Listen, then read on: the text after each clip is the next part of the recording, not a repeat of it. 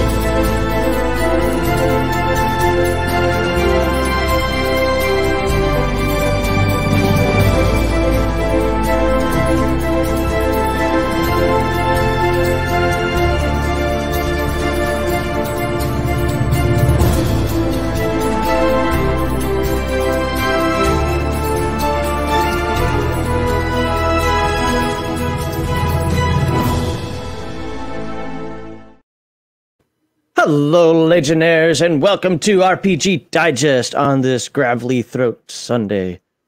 In this live stream format of podcast, we discuss tabletop role playing games and comment on the RPG hobby as a whole. I am the sore throat for some reason, having John Max Liauschlow, your favorite, most cherished smoker, curmudgeon, critic, and judge. I haven't smoked in a long time. And along me, along with me is the less smoky heathen dog. Matter of fact, you're pretty pale. Well, actually, you're not as Oh. pale as me in that lighting today. Well, no, yeah, I, I, I tweaked the lighting a little bit. You know, what's, weird is myself look less pale. I got a new microphone st- uh, stand because it's I wanted a longer arm because my other one barely reached over here, and I'm finding myself punching it more. It's annoying. like you're supposed to be out of my way more, and I'm like smack, smack, smack. I'll lose my knuckles. So uh, yeah, um, people don't need to see that anymore. All right, so uh, how are you doing this week? I'm doing all right.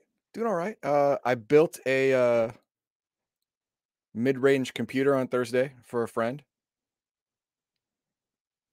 With uh, I used a component that I that I swore to myself, you know, not out loud, so no one heard it, but uh, I swore that I wouldn't use because it was intentionally garbage, which is the uh, um, the uh, AMD 6500 XT graphics card.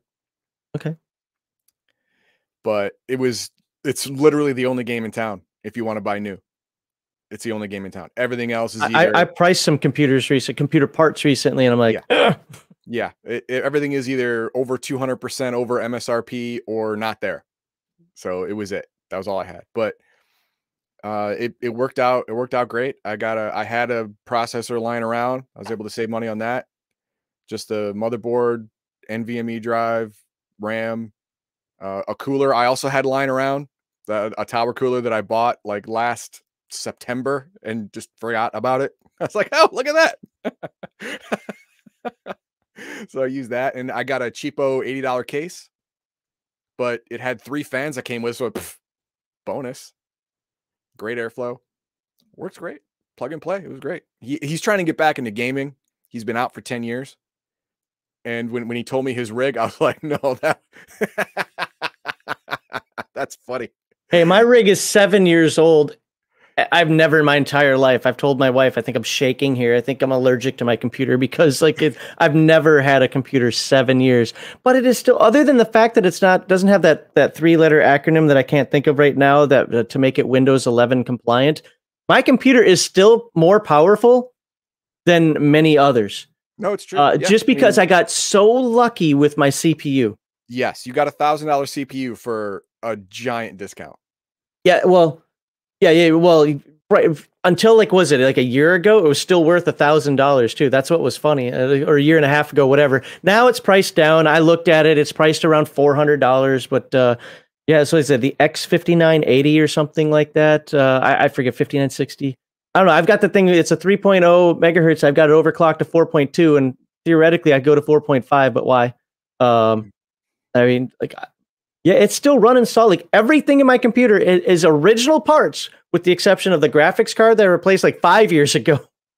And um, oh, I did finally replace a fan two weeks ago. Mm. One of my water cooling fans. I still have the same water cooler in there. Hey, I've replaced the water how many times? once. Once. Fuck you. you got to do that every six months. Nah, five years was fine. Didn't have any sludge in there at all. There you go. Well, if, if you don't put color in there, it goes a long way. I, I have green, but it's trans it's translucent green. Uh, Okay, I it's not some hate- pastel nonsense. No, no, no, no. Well, green because uh, I, I just do, you know, house layout, everything's green. So I just keep because everything else is green, I keep it static. But I don't do RGB lighting. I don't do. I don't want that nonsense. Just give me a fucking computer, you know. And uh, nowadays, even according to JayzTwoCents, fans don't matter. Just the RGB lighting part of the fans. I'm like, that's the dumbest thing ever. God. Um. Yeah. So uh, anyway, yeah, I had to replace a fan. I should probably replace the other two that I have on my water cooler. But uh, the computer's a beast. I mean, it's been it's been working. Sure, it's not as powerful as what's out there now, especially with the 1070 Ti, you know, graphics card in there. But I haven't had any problems rendering videos or uh, or playing games. So Yeah.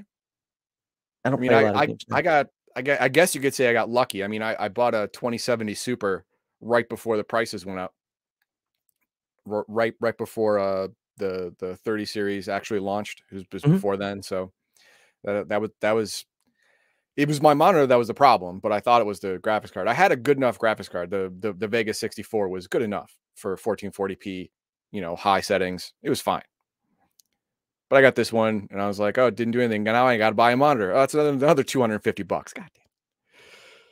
So I bought the Oh, monitor and everything. These monitors, fine. I got these are like hundred dollar monitors. What are they called? Like the thing AOC. I got AOC monitors because at the time I didn't care. I just wanted something that was VESA compatible for my three screens, right? And I figured I'd get better monitors later. I don't have a single broken pixel across three monitors after seven years. That's great.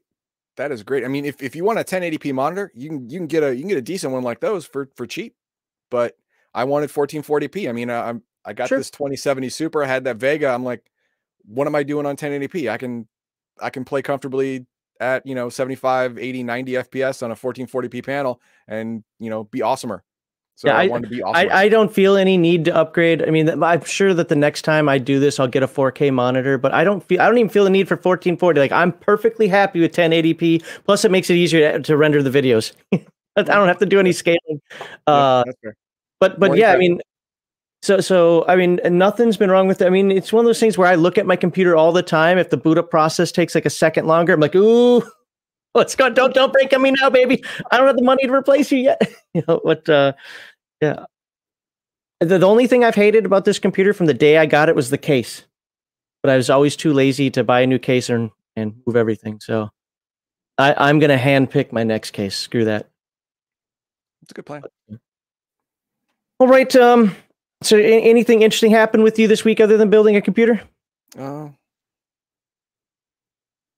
no, not really.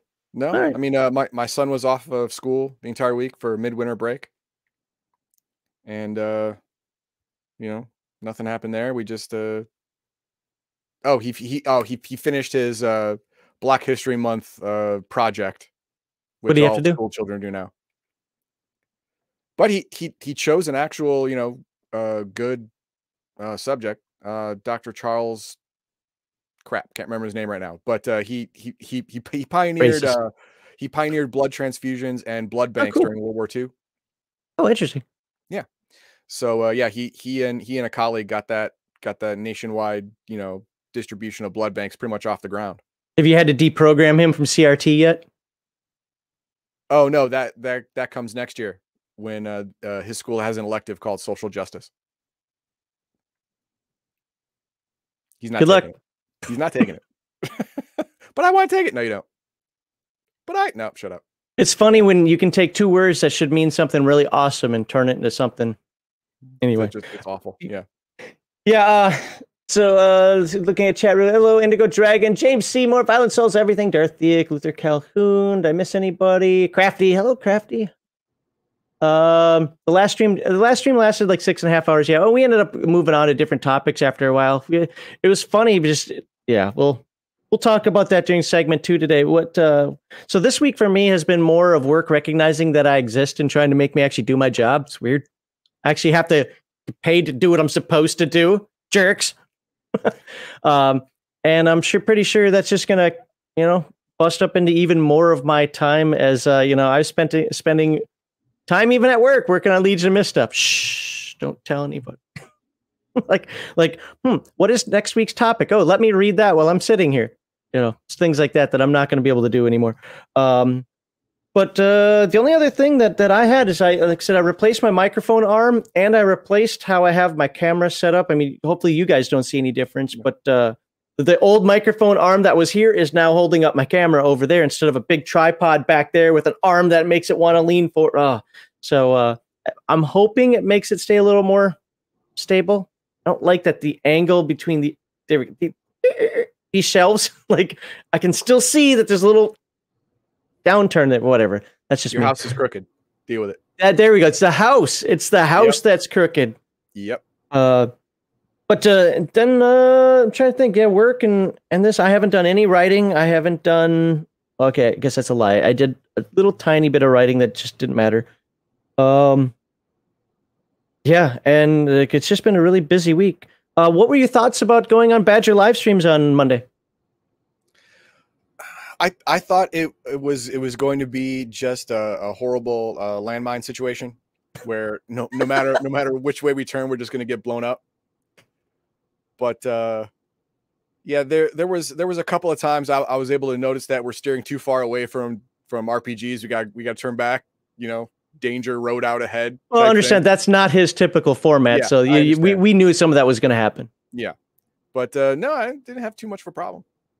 No, I, I, had, I had a good time, and in fact, I, I think uh, everybody did a relatively good job. Yeah, we strayed a little bit, but again, it's the nature of that show uh, Yeah. compared to this. But uh, we were able to bring it back to uh, to tabletop games. There are a couple of things that I didn't get to to like bring out or finish. Like I like I'd start saying something like, "Hey, I got two things about this." Blah blah. blah. I get halfway through the first one, then I get sidetracked. But you know, that's just what happens on those type of shows. So. Uh, Oh, uh, can you put the link to the live stream in the uh, in the chat? Indigo Dragon wants to know.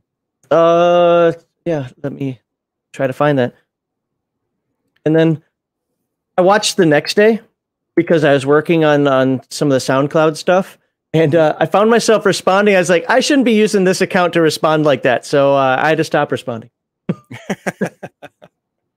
even though they were they were things that you could take as jokes, they weren't. Uh, you know, I mean, they're things I would even say on this show. They kind of they. just- I, with the Legion of Myth ca- account itself, I try to just stay out of anything directly political. And two of my comments were definitely directly political. And unfortunately, I didn't get a chance to watch the rest of the week.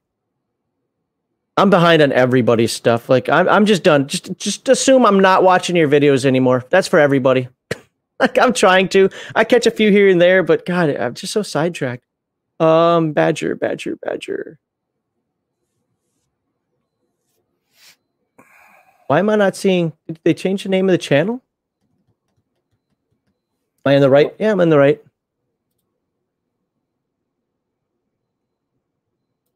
Oh, you know what? I forgot YouTube does this nonsense now. Scroll down, scroll down, scroll Badger way down. streams. It's on right now. They actually have they're a lot they're live right now.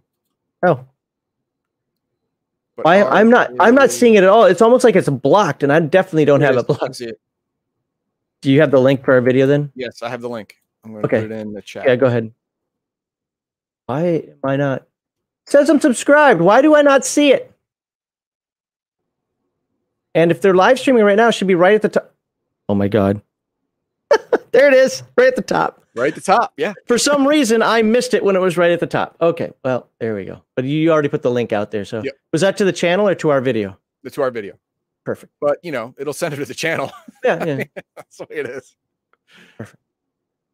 Uh, but uh, so yeah, I, I had fun. Uh, all told, I the thing is, and now, we have another one this Monday, and this one's going to be interesting depending on what I'm required to do for work because it starts literally at the time I'm supposed to get off of work. Now, usually I leave about an hour earlier because I don't take a lunch. Everybody else shows up an hour later than me, you know, all that, all that stuff. So I just say, screw you guys, I'm going home at 3:30.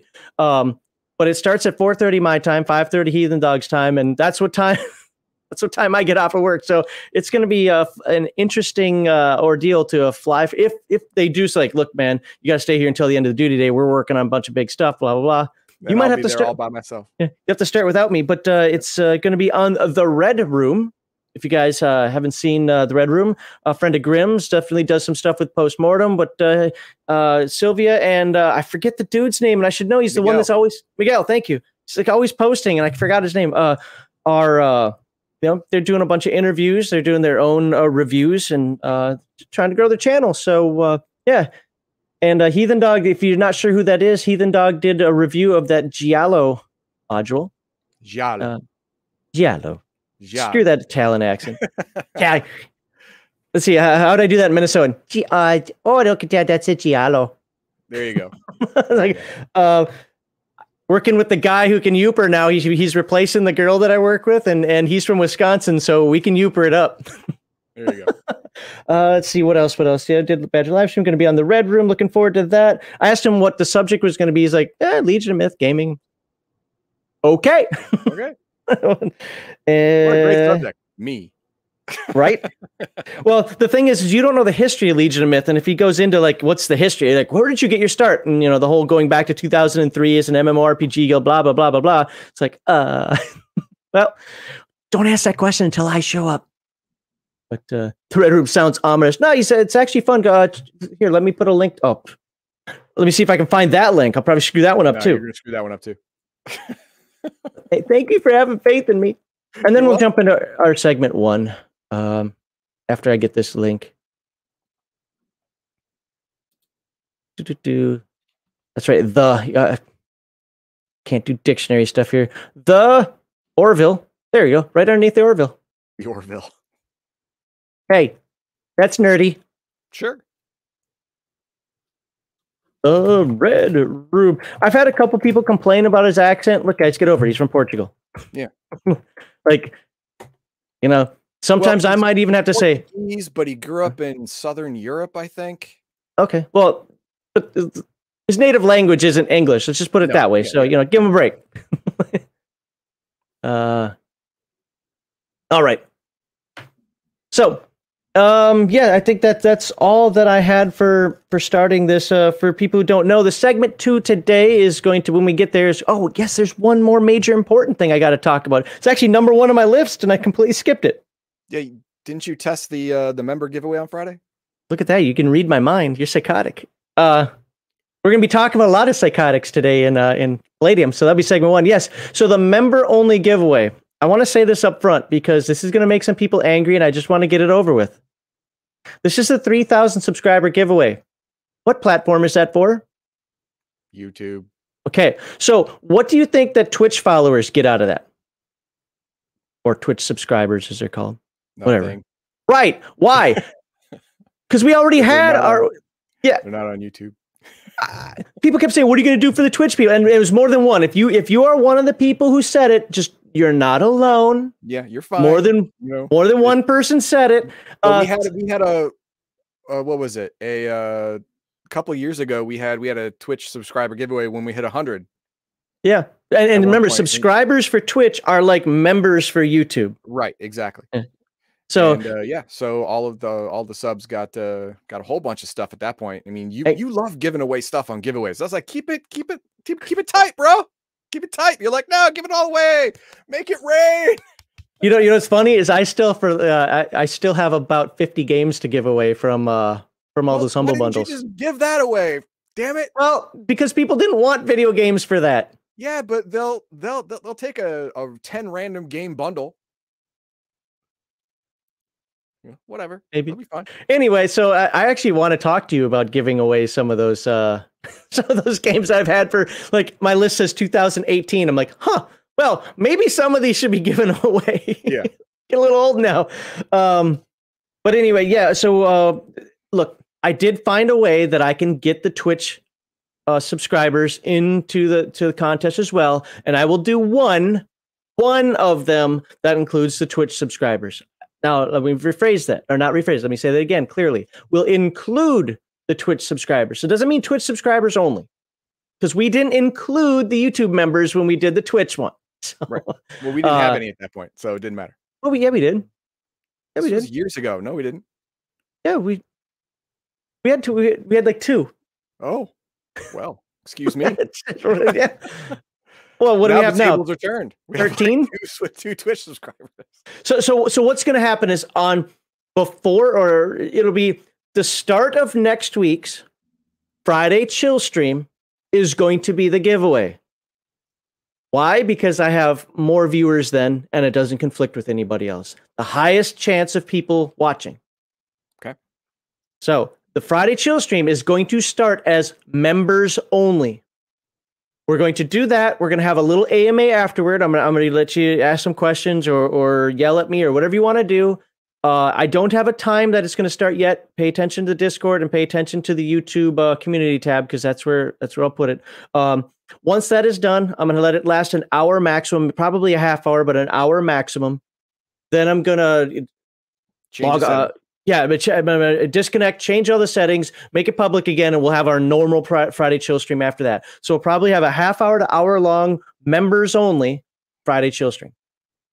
And that's where all four $25 gift cards and one uh, 30th year anniversary Rifts book, uh, because that's the last thing I have left to, to mail out, are going to be are going to be given out. So hopefully that's clear enough for you. If it's not, check the uh, the community tab on YouTube within the next couple of days, but it will be part of the Friday uh, chill stream. So cool. I hope everybody's got that. Yep. Uh, Need me some play. Well, we're about to get to the palladium now, Patrick Fitzpatrick. By the way, hello everybody who's jumped in here. Connell Wolf. Hello, hello. Uh, all right, let's go through our proclivity so we can start segment one. Everybody knows and loves hashtag RP RPGate. Heathen do you love and know? Do you dream about? Do you preach this to your child? Screw all that Black History Month. Do you teach RPGate? I do. Perfect. All right. And you can find here's our website, our Discord, locals, Redbubble. Discord pissed me off this week, but no, I am not leaving it yet. Uh, so uh, I've been using Discord since it was in beta, since uh, 2000, end of 2013, early 2014. It's you know everybody knows us there. You don't just up and leave because somebody pisses you off one time. So we're watching the situation closely, though. Um, and and I do have other options, but nobody wants to do the other options, so that's why we're not leaving Discord. Yep. I can't just go where I want and say, "Come follow." Uh, you can find. Look at. It. I updated. I updated it. Look at it. It's got Rumble on the top. I don't know why it's on the top. crazy. Oh, it's on the top because I didn't want to. I was, yeah, I was being lazy. I should have put Odysee on the top. But either way, um, Rumble, Odysee, YouTube, Twitch, and if you want to donate to us, there those are the two best links on the bottom there, and we'll talk about that in a second. But those are by far the best links. Remember, Twitch takes fifty percent. This is why I don't care about Twitch. It takes fifty percent. Whatever you donate, you donate a dollar, I get 50 cents and then it's taxed. So so that's bad. YouTube only takes 30% unless you do it through an Apple product, then it takes 60%. Thanks. Um screw you Apple. But uh anyway, uh but so that's that's at least a little better, but if you want your money going to us, then directly through PayPal and Streamlabs is the best. Uh, I had somebody yell at me say, "You talk about that too much. Just sounds like you're doing it for money." Well, one, I do like money, but two, no, I'm doing it because I used to be a financial planner, and if you're going to give me money, I would rather most of your money goes to the best value. the best value is the bottom one. Heathen Dog will talk to you about how much he loves money in a moment. then, talking about money, we want to thank all of our monetary backers, our subscribers, our cheers, our members, our super chatters, and again, look at the two links are there again. You can follow us on locals and donate through Streamlabs slash tip, nothing but the tip, and paypal.me slash Legion of Myth. And of course, you know what? We do this for free. I get it. You don't have to pay. And we also love our followers, our subscribers, our chatters, and our lurkers. And if for whatever reason you don't want to give money to Heathen Dog, you want to give it to a charity because you stop, know. Stop. Take a deep breath. Think again. And when you think about donating to Legion Myth, it still goes to no. You got to stop. Take another breath. The first one didn't work. Get more oxygen to the brain. Get more oxygen and then do it again. If you still come to no, well, you know, there's a special place for you later on. But if you have to give money to somebody and it's not me, then the Wounded Warrior Project, I, I suppose, is fine. Whatever.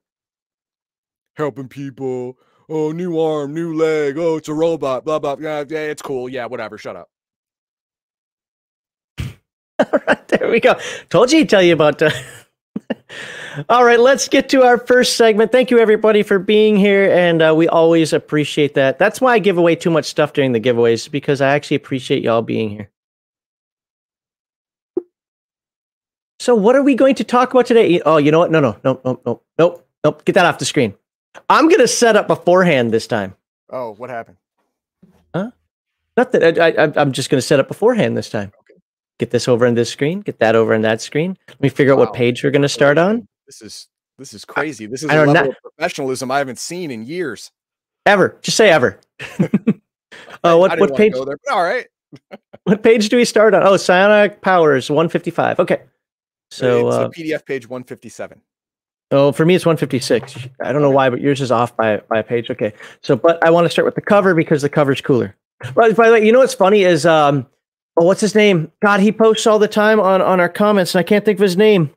I'll know if I see it. But he commented on Friday, said, Does anybody else look at this and see Dragonlance? I'm like, Thank God. I felt like I was the only person ever who sees this Palladium second edition cover and see doesn't see King uh, uh, Lorac for, you know, and the Dragon Orb. Doesn't that look like the picture of Cyan Bloodbane? And Nobody, We'll have it up. it. it doesn't matter right now. I'm just talking to you. I'm talking to you. Screw them. All right. All right. All right. But did, you see it, right? I mean, No, it's an yeah, elf. dragon, That's- it looks- guy, orb. Yeah, it's it's it's it's got the same elements, but I think it evokes a different feeling. But I think it's the same as the. I think it's very similar to the Elmore painting. I have to find the Elmore painting. I forgot to do that, but I, it looks to me very similar to the Elmore painting too. I'll have to find that. Anyway, all right. Now let's do this right. Now I can look over there. I can find my. boop. All right. Today for segment one, we are continuing on with Palladium Fantasy Role Playing Game, and today we are going to talk about psionics, boo, and psychic characters, double boo. oh, and if there's, stop. t- I hate psychics, you know that. I know you do, but I'm gonna I'm gonna talk them up a bit. You gotta suck it up. Suck this. Uh, no, and it's not this game. I, I don't like psionics in any game, so that's just that's just a thing. Um, but we're going to talk about psionics, and Heathen Dog's going to tell us why they're so great, why you should want to play one. Talk about some psychic characters, why they're not overpowered. right? Okay. Wait, they're nobody not said that. Nobody's Not calm fair. down. fair. Um, and for you weirdos out there who like to yell at me, RPG Digest is a live stream podcast discussion, not a concise step by step tutorial. We may deviate off topic and go on tangents. Enjoy. Oh, and just to tell the one person who commented on one of my past videos that I should take my own advice and not inject politics into my videos, I'm not writing a book, weirdo. I'm not writing a book for sale. I'm commenting on videos. Note the difference. All right. So, Palladium Fantasy, let's do some sharing here. Because sharing is caring. That's what they. Please hit that like, subscribe, and share button. Share it with your friends and with your enemies because they love it. Not the enemies. No, share it with enemies too. Now, now I have to redo this. Oh my god! Fill up the whole screen there. Shh, don't don't show that white stuff. You need to All see right. the dragon the Dragonlance art to see. Okay, hang on, hang on. I have the book. I have the book. Yeah, the Art of Dragonlance. Yeah. Yeah, I, I couldn't find it on Friday, and I forgot to look for it again. I didn't want to take the entire stream looking. I know it's. It looks like it's cycled out of the pile that uh, oh. that I commonly just read, like when I'm on the toilet or something. So hang on. He's gonna go find a mind. I'll melt your mind. Well, it's mind mage in this one, not mind melter. But eh, I think it's the same thing. Did Max run into a? But, uh, No, no, no. So what happened? It wasn't me. I played a cyborg. Um, uh, cyborg is my favorite class to play in Rifts. Uh, one of the characters in the group though looked over at a coalition army. Now we were surrounded by the coalition army. We weren't going to win this fight. We pretty much decided to surrender because it was the only smart thing to do. And uh, the coalition was separating us because, you know, of course, we had psychics and the coalition doesn't like that. And we had real people. And then I was a cyborg, so I was kind of in the middle. They're like, well, you're okay with cyborgs, just don't shoot me. Um, and uh, and he's like, what, what, what do you think I'm doing? What do you think I'm gonna do? You think I'm gonna melt your mind or some crap like that? And they're like, nope. Just shot him, killed him right there. Damn it! Can't find it. I, I can't find the art. I can only find the book. The the uh Yeah, the art is not reminiscent. The art in the book is, is not reminiscent of, of the art in this book at all. But uh I, I know what you're talking about, and I thought I had it in the book, but it's not. I'll find it some other time. Yeah. For next week. We'll put that in for next week. But all right, let's get to what we're really talking about here. Because I bet you everybody on YouTube, you know, after the fact is like, oh my God, stop talking. Yeah, there you go. Come on. Hit it up. There you go. Power circles. That's what we're talking. Oh, No, oh, that's not what we're talking about. Talk about this nonsense. Here we go. Psionic powers. Yeah. All right, Cool. heathen dog, explain to me why I should like psionic powers. You- Wow. Thanks for that. You're welcome. All right. Uh, psionic powers are, you know, ESP. Just like everyone knows what psionic powers are. You know, you can do stuff with the with the force of your mind, and that's it. No external uh powers required, no chanting, no no material components, no no, you know, dancing around a circle, whatever. No, it's th- this this is what makes psionics OP in most systems. The the fact that unless you have the ability to detect psionics already, you're not going to see it happening. There is no chanting, there's no glowing, there's none of that nonsense. It just happens. And on top of that, in Palladium, magic at, at lower circles brings you down to two actions per round. Mm-hmm. At higher circles, one or less per round. Yeah, but, one every other round or ritual. Yep. Yeah, but psionics, no. You get you get all your normal hand-to-hand attacks as psionic powers. That is what makes them generally in day-to-day practice OP.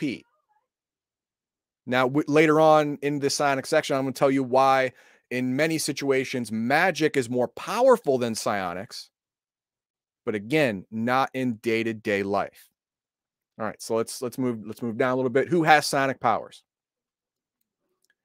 Now, uh, it's it says earlier it says earlier here that uh, approximately 25 to 30 percent of everyone on this on on this uh, plane of existence, Palladium Fantasy world, has some form of limited psionic power. You are a minor psychic. So I, I want to I want to argue a quibble with you. I actually agree with you. I'm saying this up front. I agree with Heathen Dog.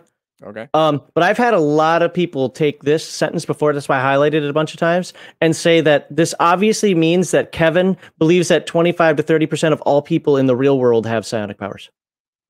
No, he could easily be be speaking, you know, of like you know, people. If psionic powers exists, which a lot of people say they do in real life, there's no measurable way to to define them or you know mark their passing or their or their usage that's all he's saying. It's like there's no proof. Modern science has not given any proof to the supernatural or or the psychic in in any substantive way. That's all. That's it. Calm down. Put the pitchforks away. Everything's fine.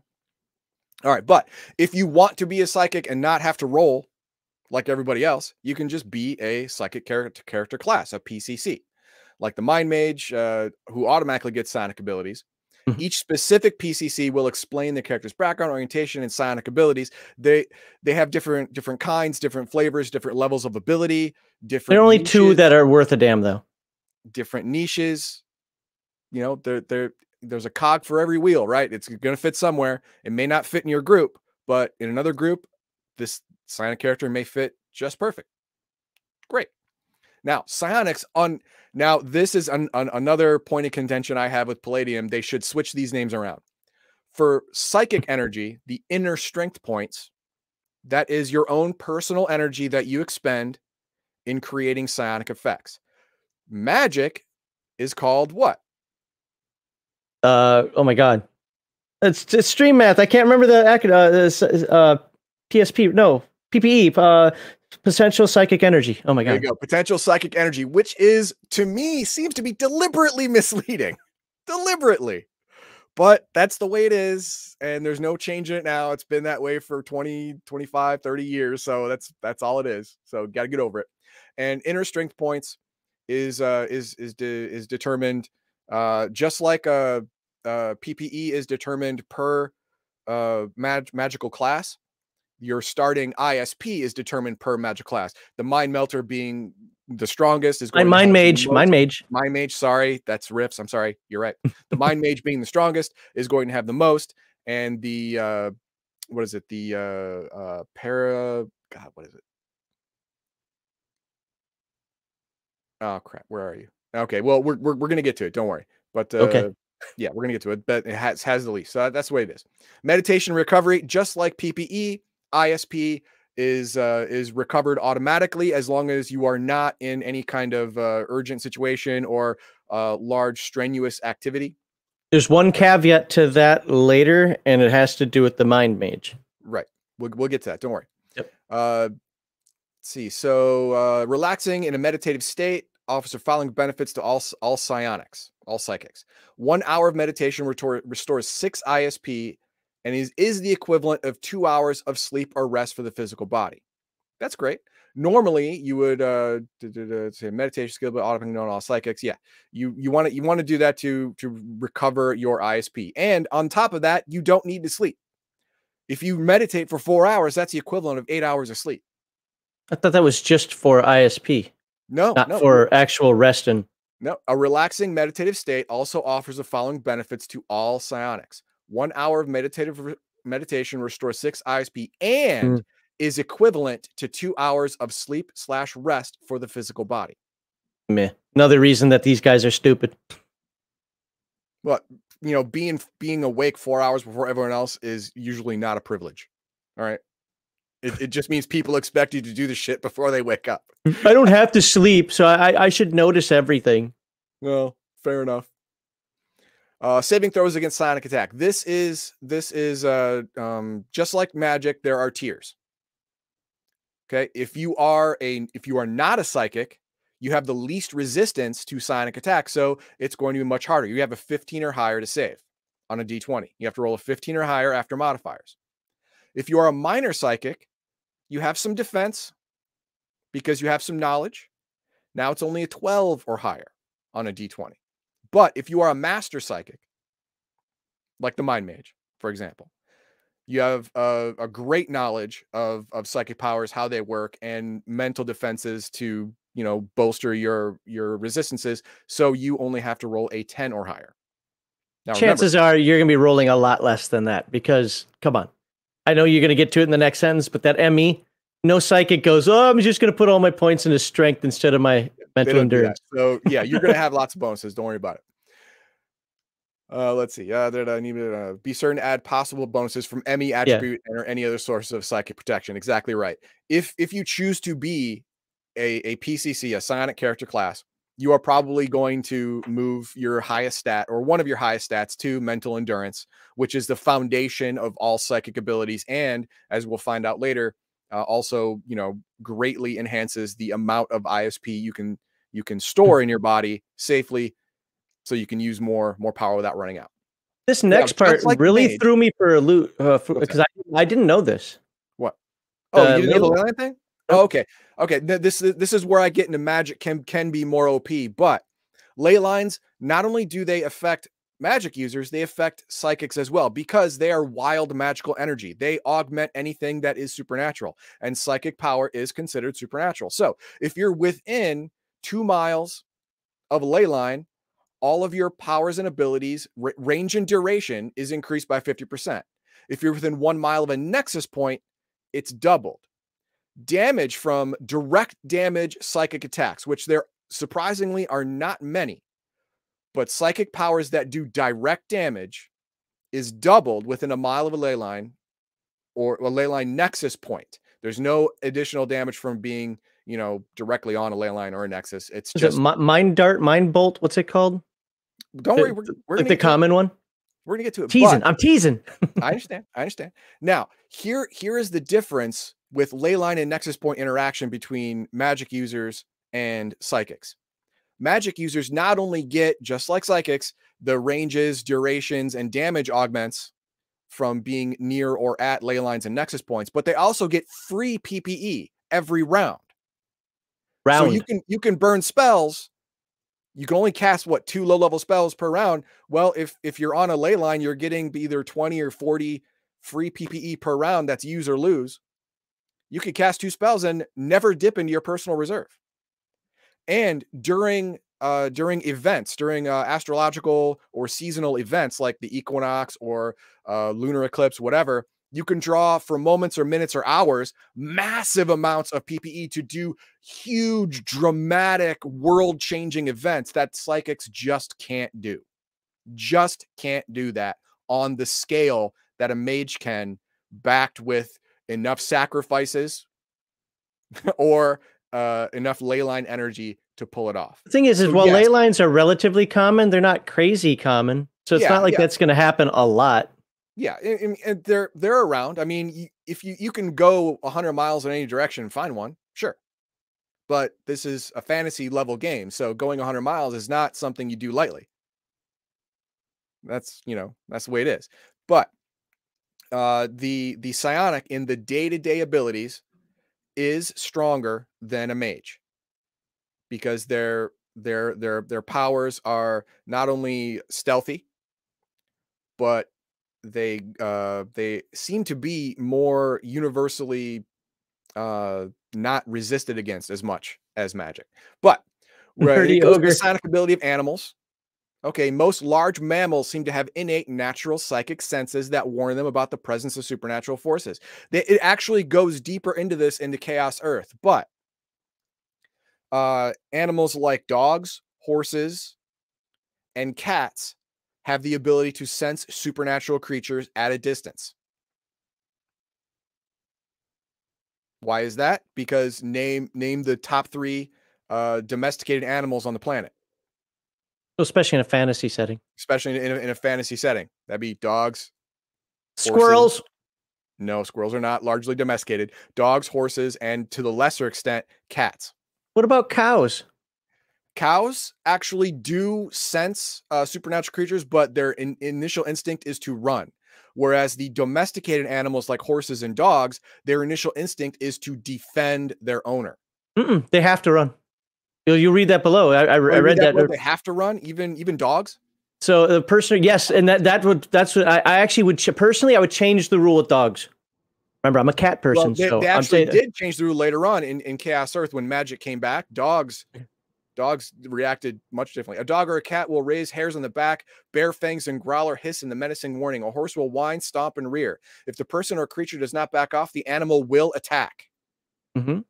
The cat and horse will attack only to make a path of escape and let the unnatural being know that they are aware of his presence 6% of the time. All canines will attack with the intent to kill.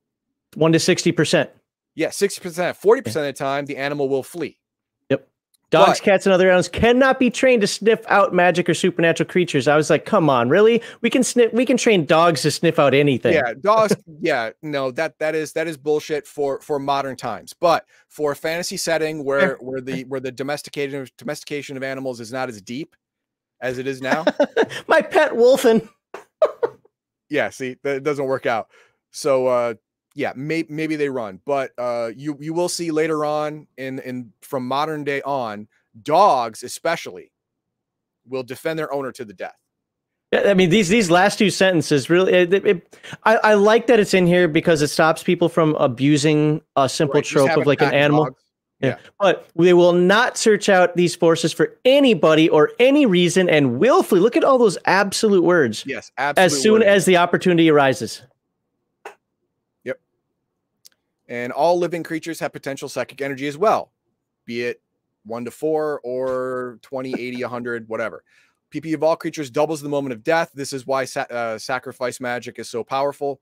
But uh, you know, you're you're not going to be able to choose the uh, the alignment you're going to want. well, I, actually, Heathen Dog answered this question. Let me put it in here. What is it? So then, why are dog why boys, are so, dog effective? boys so effective? Because they are the the uh, genetic crossbreed of humans and dogs, or actually, no, they're augmented dogs to be more human, more intelligent, but keep their instincts intact. But also, it's future. Also, like this, this, this is yes. And all all groups of dog boys have a human uh, handler that they are trained to respond to as master. And they want to. They want. They, they love they us humans. They're they're they're genetically modified. They have they have the bioessentialism to protect their master. what? No! Oh! Ah! Stop! Stop! Sorry, stop. that's the way it is, man. Uh, All well, right, for that, psychic sensitive. Well, before you before you move on, oh, if you like bioessentialism, you should oh, subscribe. Oh, there you go. Yeah, subscribe. All right, we're gonna start the the PCCs, and we're gonna start with. uh the psychic sensitive. The psychic sensitive has a number of abilities which allow him to sense the supernatural, manipulate the world, the power of the mind, and even heal wounds and disease. This is kind of a low level catch all uh, class. If you are if you are uh, an investigative group, like hunting out supernatural creatures or uh, delving into dungeons, and you know you want to know what's around the corner, well, a psychic sensitive is uh, going to have those abilities. This is your dog. or your canary, you know, whichever you You can, there you go. Yeah. but the all psychic sensitives get these powers that I'm going to come to right now. Uh, the, the, the, the, first one is not number one is hidden. Notice Uh, how the numbers start with two. Mine starts with one. You start with where? Yeah, you, it's the page before. The sense psychic magic energy. Uh,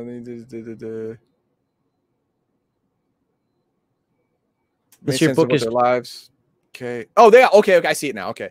Uh, psionic powers are magic being used within the character's range of sensitivity. He will sense it. The psychic impression will indicate whether the energy source is far, near, up, or down, or whether it's small or giant. Cannot pinpoint exactly. It's more of a cardinal direction. Cardinal direction and Y and Z axis. That's pretty much all that the psychic sensitive can get, besides near, besides a Grover type near and far. That's basically it. But uh, Oh my god. Four? exactly. Here. but if if within 20 feet they have the ability if they make the skill roll to actually pinpoint Hold on, I got it. that, Got, that I got I got it. I got Okay. it. Go- ahead and keep right. doing your thing. all right uh cannot track exactly where unless they're within 20 feet. The presence of other ppe sources of energy may confuse the sensation and impair the location of, of the approximate source minus 10% so you know as we know there are ppe batteries and there are ley lines with large amounts of ppe just leaking out of it. So if you want to hide from a psychic sensitive hiding on a nexus point or a ley line or nearby one is a good idea because it scrambles their their little uh, psychic magical radar uh, sense supernatural beings. This is if a supernatural being, even polymorphed, like a like a dragon, polymorphed to look like a human or an elf or whatever, when comes into range of a psychic sensitive, will immediately trigger him. The psychic sensitive can sense the presence of powerful supernatural being, includes gods, godlings, greater elementals, greater demons, devils, even dragons, and practitioners of magic who are 10th level higher. Uh, Sorry, I was dealing with the other thing. Where, where are you in this? I am What- what number? Sense supernatural, right there, right there. Two, okay. The- there these are all creatures with a very high uh, battery of PPE. That's basically what the psychic sensitive is sensing. Uh, this is a 30% plus 5% per level experience plus 10% when face to face with such a being, even if the creature is got. If if you if you're looking right at him and you're within touching distance, you get a plus 10% because dude, he's right there. The psychic may be uh, able to identify the nature of the being by scent alone at half of his skill level. The tracking, well, is it a dragon, a godling, a devil, a devil, demon, whatever. Range is 50 feet per level of the psychic's experience. It should say per experience level, but there we go. Again, the, the book is written poorly. But uh, sensitivity supernatural magic or psionics being expended through spell weaving or attack is 1,000 feet. So if there's actual psychic uh, powers or magical abilities going off, the range extends. It's much more like a flare than a torch at that point. And all of this is automatic. These these first two things are automatic. And three is psionic powers. At level one, the psychic automatically has the following abilities see aura, sense evil, present sense, meditation. Of course, everyone gets meditation. And six psionic abilities of choice from the sensitive category. They're called psionic sensitives for a reason. the snowflake category. No, it's it's more touch sensitive than than my poo poo feeling sensitive. Uh, the character gets to select one additional power from the sensitive category for each additional level of experience, starting at two. In the alternative, one super psionic power or one physical power can be selected at levels 3, 6, 9, 12, and 15. Available super psionic powers are limited to empathic transmission, group mind block, hypnotic suggestion, and mind block auto defense, mind bolt, mind bond, and telemechanics. So the, these are all uh, attack defense and uh, indirect manipulation abilities. Telemechanics is a fun one. Telemechanics is a fun one. You you can just touch touch a machine and know exactly how to operate it, how it works, if it's broken, what's wrong with it, and how to fix it. All kinds of cool stuff. And their base inner strength points is their ME. Roll 2d4 times 10 and add it to that base. So if their ME is say 20, they roll 2d4 times 10, so they're going to roll uh, 70. So they're going to have 90 ISP, which seems like a lot until you get to the mind mage then, then, then you know it gets weird. And they are considered a master psionic, just just like the mind mage. So all of their uh, saving throws start at ten, and they get a plus three to save versus mind controlling drugs, poisons, and magic charms because uh, they're they're not only aware of of presences outside their body, they're aware of presences attacking their body as well, and they automatically fight against it.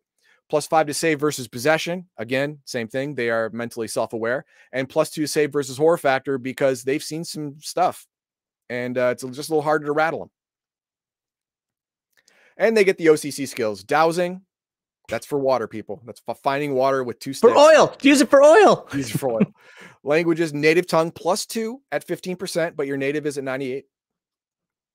Uh, lore, two of choice. Now, Max and I talked about the the the, the lore skills uh, before the stream, and it's going to become a, a, bigger thing in uh, segment two. But uh, lore is important. If your character has any knowledge of a certain area or a certain kind of being or a certain uh, country, region, you have to have the lore, or you have to have a background in that region, or or a a background in that creature, or a background in that country. Like I grew up in the capital city of whatever. I know how the law works. Mm-hmm. Okay, great. You don't need the lore; it's in your background. But or who's actually in charge? You know, uh, yeah, all the nonsense. Yep. Yeah, exactly. But if if you want to know, say, how to kill a vampire, you grew up in the city where the guards handled all that. You don't know how to kill a vampire unless you have lore vampires or stop lore. spoiling segment two. God. I'm just saying, if, if you have the lore, then there you go. You know, or or if if if you want to know the, the safest way to travel from one part of the countryside to another, if you have lower local region, you like your local region, then you will know. And this this kind of goes back to last week. You know, one of the strengths of the Diabolist. Uh, you know, it's easy to poo poo because I'm going to poo poo this this PCC here in a moment. Um, but uh, there are things you can do depending on the type of game you're in. That's yes. the biggest thing. You have to be in the type of game that's going to support that. Uh, and, and I'll let him finish this up because I, I got some questions about this okay. uh, PCC. Right. Uh, OCC related skills. Uh, you get nine at level one, so you get to choose nine out of any of these, any of these categories. Some of them get bonuses, some of them don't. That's fine. Secondary skills, you get four also from this list under OCC related, but no bonuses whatsoever. You get starting equipment, clothing, boots, hat, belt, blanket, stuff like that. I I kind of like uh, Palladium the the way they start you with the basic stuff. Whereas in as in many other campaigns, even basic stuff you have to buy with your starting gold. Well, just wait until uh, we get into Heroes Unlimited because uh, one of the things I was concerned about as we go down the the line of Palladium games is that we're going to be doing so much repeating over and over and over again. But in Palladium, you don't have OCCs, or not well, play in, in Heroes Unlimited, in you don't have OCCs. OCCs. You you you have yeah. education levels, which completely changes this dynamic, and I think that's interesting. So it changes end, character creation, but after yeah. that, they are right, almost right. plug excuse me, they are almost plug and play in the different systems after character creation. It's amazing though how many either ninjas or doctors are in every game. I know, right? It's crazy. But uh, you even get armor and weapons without having to pay for it, which is great. And then your, your starting money is 200 gold, which is not a little bit. It's nice. And you, you can save it or purchase more equipment that you don't get. Now, the the uh this this psychic sensitive PCC, I would only recommend it if if you if the if the game master has told you that you're going to be out in the woods a lot you're you're going to be on the fringes you're going to be out in the in the thick of it because uh, uh, a psychic sensitive is going to be able to see trouble coming from a long way away is going to be able to track it.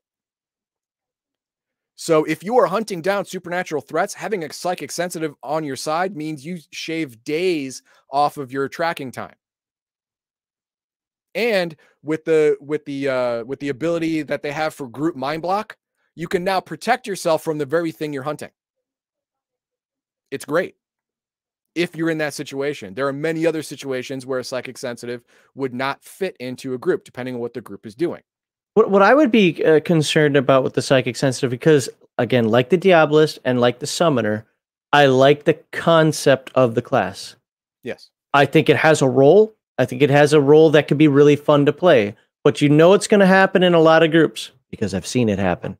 Is a psychic sensitive isn't going to be as cool as the rogue is in, in the skill department, and isn't going to be as cool as the the now I'm going to call him mind melted mind mage in the Psionic department, and is going to feel underappreciated. You have to have you have to have a role for this uh, class. Now, Yeah. I I think you like you said before the investigation side of it, but I don't know. I always saw the uh, the mind mages take over that as well. Mm, Well, the the psychic sensitive gets a lot of the investigation stuff for free. I mean, they, they get these the see aura, sense supernatural. They get all of that tracking, all of that for free. Uh, powers, you know, for uh for uh, sensing supernatural or psychic threats. They get they get it. They get those powers for free at level one.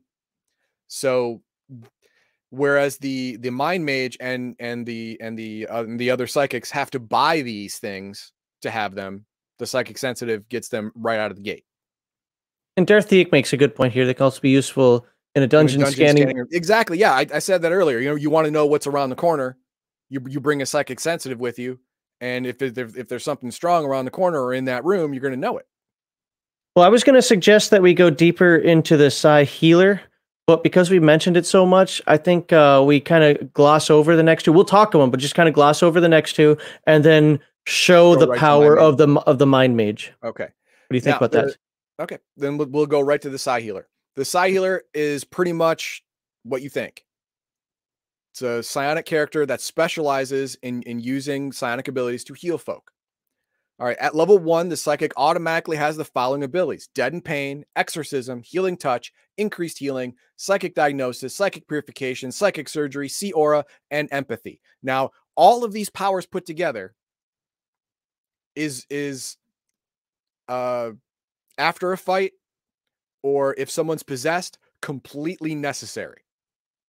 These are all amazing skills to have in the background. This is great. If you have a psi healer in your party and you're already covered with with uh with with attack and all that stuff, you're already covered with combat, this is an excellent get for a party because healing is no joke in this game. If it's non-magical or non-psychic, it's taken a long time, especially if you got hit point damage. But with a psi healer around, you know, you you've got you've got some uh mystical disease or your a spirit is taking over your body. Well, you want a psi healer around. You want him around and you want him on your side. And guess what? The Diabolist can identify that like that. Additional psionic ability. The character gets to select one additional power from either healing or physical psionic categories for each additional level of experience, starting at two. Each additional level, two, three, four, five, six. You get it. They get to choose an extra power every level. And and they, they get to choose from from physical or healing. They got enough healing. All the all the stuff they get at level one is really all the general healing you need on a day-to-day basis. So physical abilities uh, have have a have a wider range of direct uh, directly affecting fights and stuff like that. So you could take that if if you wanted to to uh, in time augment the the combat core of your party. Uh, bonuses. what do you- What what do you say to uh, violence solves everything here? I take a priest over a psi healer. Uh, we're gonna touch on priest. Uh, I, I I think a psi healer is more reliable than a priest, but a priest is is more is more effective. That's interesting. Okay, I didn't. Yeah, what we're, we're, we are going to touch touch on the on the uh, some some of the cleric OCCs, but either at the end of today or some other time. Uh, high IQ and ME are strongly recommended, but there are no attribute requirements for a psi healer. Were there any attribute requirements for a psi sensitive? No. No, there wasn't. You could have a four ME and still You have, you have like three PPE, but it or, or ISP, but hey, you know, you- it's gonna suck, but you're gonna get it. Now, uh, speaking of ISP, the the Psi healer gets more. 2d6 times 10 plus ME instead of what was it? 2d 2d4 times 10 for the Psi sensitive. but that's because he also gets more actual powers. So yeah. More more uh, uh, powers that are more expensive be- because they have more of an impact in the real world immediately. So yes. And of course, they get the, the uh, Psi Mystic. This one, uh, I think Max and I are on board with. This doesn't need to exist. It is a is a mixture of psionic and magic, kind of like a sorcerer, I guess. Uh, they get psionic powers at level one. They get uh, exorcism, sense evil, sixth sense, meditation. Everyone gets meditation, and mind block plus. You get to select three powers from the sensitive category and and two from either physical or healing. So you get you get a whole lot of sensitive powers and a smattering of everything else. But you don't, you don't, and you don't need all the attack powers because you're going to have magic. And we're we're actually going to get to that. Yes, character gets select one additional power from the sensitive or physical at levels three, five, seven, nine, odd ones, odd levels. Yep. And they, they get the 2d4 times 10 plus ME, just like the psi sensitive. So they're on the they're on the lower tier of ISP battery. But they also get magic powers. At first level, they get a total of six spells from magic levels one and two. I mean, sure, as magic users go, you're you're you know, they're not locked down to levels one and two. Even base magic users of a magic using class can get levels one through six pretty easy. They're locked down to levels one and two, but they get six spells from them in addition to their psionic to their psionic powers. And their PPE, while very low, is still much greater than that of the average person. 1d6 times 10 plus PE attribute and another 2d6 every level of experience. Just uh, see, so and Psi Priest, okay, nor can the Psi Priest learn new spells like a wizard. His yep. magic abilities must come from meditation and cosmic awareness. So pretty much be like, hey, game master, I want to learn this spell. Only when you level up. Only when you level up is, is, is basically what it's saying. Each new junction in life experience, experience level, the character will find time to meditate on life, his goals, and magic. As a result, he can select a total of two magical spells from any level up to his own experience level. So if he leveled to level four, he can choose two spells from level one through four. That's it. That's all you get. You want to cast a level 15 spell, you got to wait to your level 15 and then you can get one. But other than that, you're you're not getting it. So they have a small smattering of magical ability, but that makes them very powerful overall because not only do they have the possibility of the big punches with the magic, but the multiple actions per round and the utility of, of psychic powers. Yeah, I, I don't like it because I think it gets away. From, I mean, there's a couple reasons. One, I don't like hybrid classes. Yeah. No, that's not true. I do a, a, dual class psychic mage. Yeah. Yeah.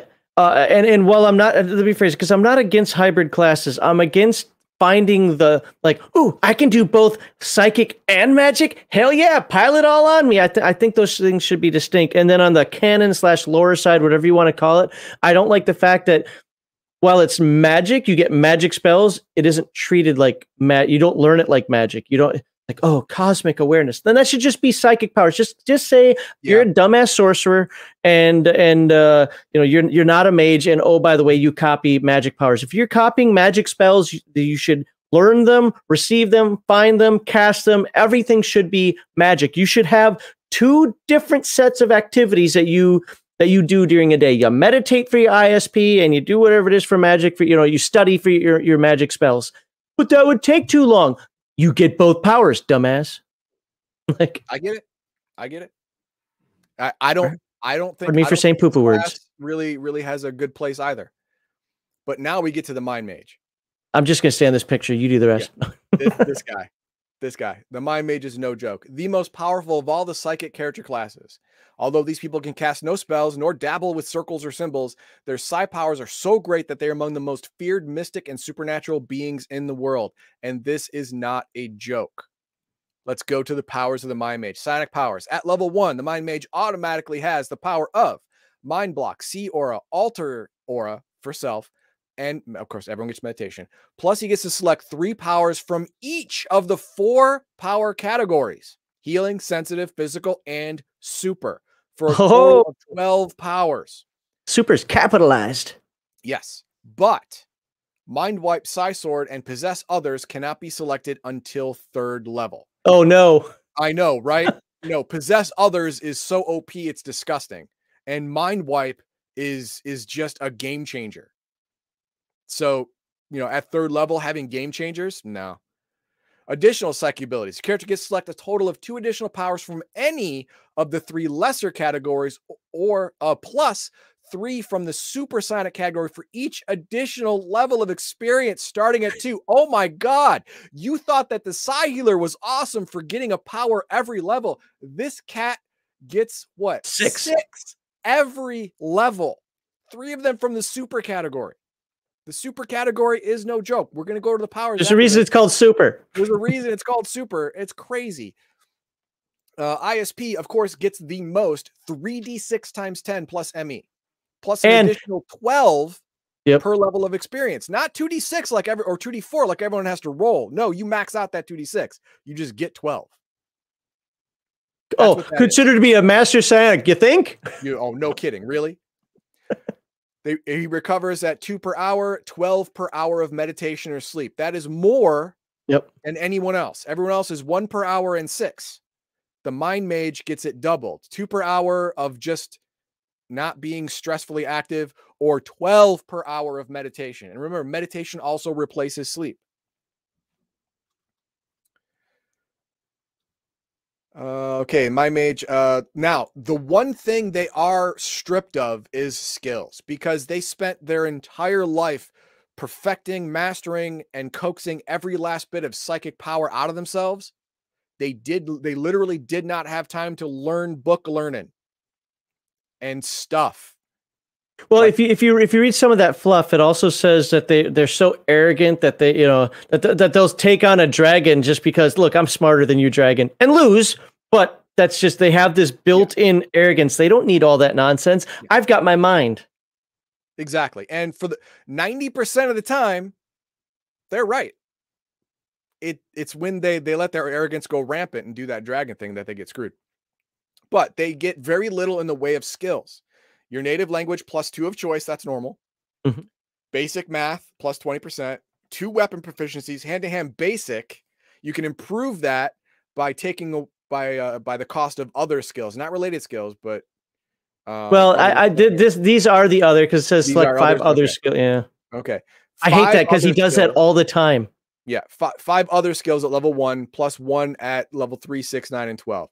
That is far less than all the other classes, and they have they have far uh far uh, smaller of a list to choose from. I can't have acrobatics and gymnastics. Uh. You can't have it. Can't have it. They they are they are a mental uh type of class. They are not physical. They don't see the worth. Still can have boxing. Yeah, but that that increases your psychic attacks per round as well. So they see the worth in that. but gym- gymnastics and athletics, they just don't see the worth in it. I mean, they they they can fly for Christ's sake. Come on. And of course, they get starting equipment, starting armor. Uh, the armor is not as good, and the equipment's not as good, but you know, and the gold starting with is not as good, but they don't need it. The armor's better to- than the Diabolist that starts with an ace AR10. There you go. And then we get to the psionic powers themselves. We're gonna we're gonna talk at least one each. Okay. Ph- physical we might do two but uh for the for the healing we're going to talk about uh do, do, do, do, exorcism Oh, okay.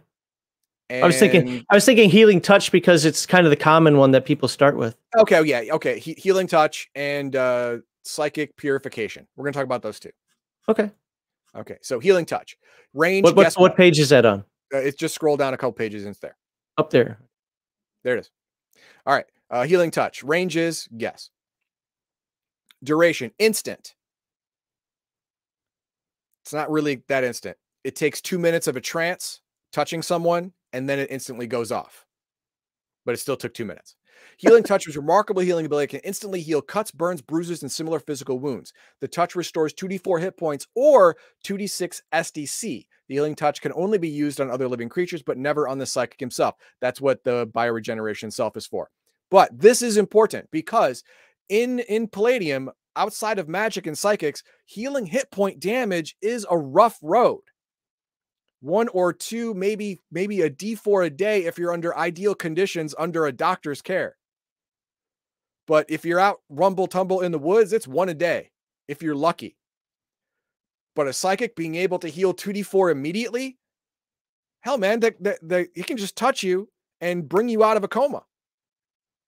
Bring you up to four hit points. If you're below zero, can do it. Easy peasy. And then we get to the psychic. Where is it? It's like psychic purification. Here we go. The healer uses his abilities to slow a person's metabolism and destroy chemicals, drugs, poisons, and toxins in the body. The effects of the drugs and impurities are immediately halted at the beginning of the meditation and completely destroyed at its end. So the duration here shouldn't say immediate, it should say permanent if, if successful. But once you start the meditation, unlike the healing touch, the well, it's go- it's going to be successful. There's no saving throw unless somebody kills you in the middle of your trance. Yeah, on, on, unless someone disturbs the meditation. That's basically okay, what fair. it is. Someone disturbs the 66 minutes of meditation, then the power will fail. But that's the only way the power will fail. So you stop taking damage immediately, and 66 minutes later, you're no longer you're no longer affected by this by this debuff, poison, toxin, whatever.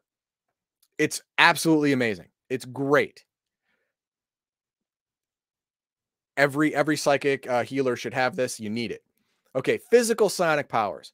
We are going to look at ectoplasm. Uh, do, do, do, do, do, do. Levit. No, levitation. Not great. Resist fatigue. That is an excellent one. Resist fatigue right there. Okay.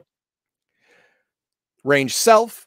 Duration one hour plus 20 minutes per level experience. Four ISP. Very cheap the mind over matter discipline, which enables the character to engage in physical activity without suffering from exhaustion. Although fatigue is temporarily suspended, the psychic will feel extremely tired and may even collapse when the psi power time limit elapses. Now, this is this is if you need it now and damn the consequences. For example, anyone can beat an Olympic trained long distance runner if they can run at 100% the entire time an Olympic runner has to pace themselves or else they'll tire themselves out before they get to the finish line.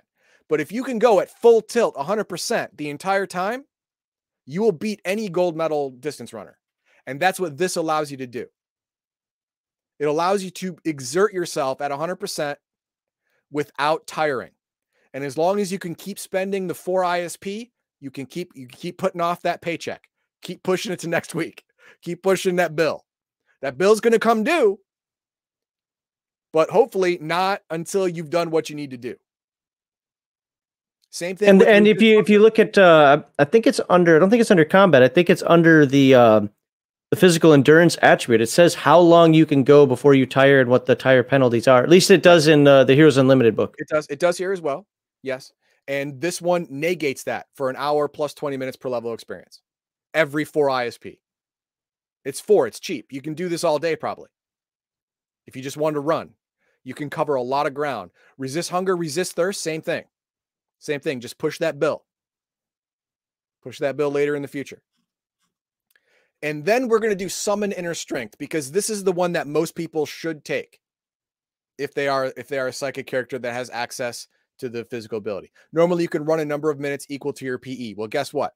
You can run full tilt for an hour plus 20 minutes per level of experience if you have uh, resist fatigue, which is why I think it's very important because it is it is useful all the time. Summon inner strength, range self, 10 minutes per level experience, also cheap for ISP. The psi power enables the character to draw his inner strength reserve of strength to ward off pain and fatigue. Every time the psychic calls upon his inner strength, the now I want to read that again. Every time the psychic calls upon his inner strength, the following bonuses apply. That means you can do it again and again and again and stack the bonuses. As long as the first first 10 minutes hasn't run out, you can stack the bonuses. And it's for ISP. So if you've got a couple of minutes of prep time before you have to go and fight, you buff yourself up with four or five ISP hits, you're getting plus 40 or 50 SDC, plus 8 or 10 versus poisons or toxins, uh, plus 20% or 25% to save versus coma death. Fatigue forgotten. It's as if you rested for the full duration of the summon inner strength power. You no longer have fatigue for those 10 minutes. You can fight full out. So it's not as useful uh, outside outside of you know outside of combat as resist fatigue is, but inside of combat, because that one sentence allows you to stack its effects. As long yeah, as see, I, I want to say no to stacking, but I can't. I, I, it's the way it's written. Every time the psychic calls upon his inner strength, the following bonuses apply. It lasts 10 minutes. You have five actions per round. You can call upon it five times. And just just just sit there and Dragon Ball Z power up. You can do that. Plus 50 SDC, who's not going to want that? You know, plus 10 versus poisons toxins, plus 25 versus versus coma and death. Who's not going to want that before going into a fight? Uh, I want it. I'd, I'd laugh if you still failed the coma death roll. Yeah, that'd be that'd be bad. But everything else is pretty self-explanatory. Now we get to the to the sensitive psionic powers. We're not do astral projection because that's weird. We're gonna do the classic uh, clairvoyance thing. Okay. All right, you could pertain to people or places thousand miles away, but you're only casting clairvoyance on yourself. Only you can see these faraway places. You have to describe it to other people. enables you to, to feel glimpses or see the possible future. This is achieved through meditation or intense concentration, which clairvoyant thinks about a particular person, event, or place. Add plus 5% to the base skill if the person involved is a friend or loved one. Now, the reason I bring this up is because this skill is very dangerous. Number one, you should, as a player, never be allowed to roll the success or failure of this skill. If you are, your game master is doing it wrong. The game master rolls for success or failure and doesn't tell you, just tells you what you see. If you want to use clairvoyance on a certain person, what will happen to this person tomorrow? Then the game master will roll and tell you what you see. Not if you succeed or fail, they'll tell you you're going to see something, mm-hmm. but is it right? Don't know but that's what you see. Well, if I mean, this this last sentence here. Uh, what? I, I, I agree with the what you said is an option, but says a failed roll means the psychic received no insight to the future despite the I know, expenditure. I know, I know that that's what I hate about this power, and I wanted to bring that up. Okay. I everyone, every game master I know rewrites that. Every game master who's ever who's ever game master Palladium rewrites that because that is just ridiculous. This thing only costs four ISP if you immediately know if you're the, the if you look in the future and you don't see anything, that's the only way you fail. You're just gonna spend four again until you make the roll. That's stupid. It's giving people basically, you know, a, a, a guaranteed victory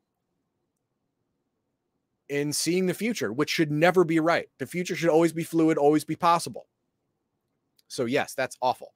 We can only often you can do it as often as twice a day. But the thing is, you should only be able to do it once and not be sure if that future will come to pass.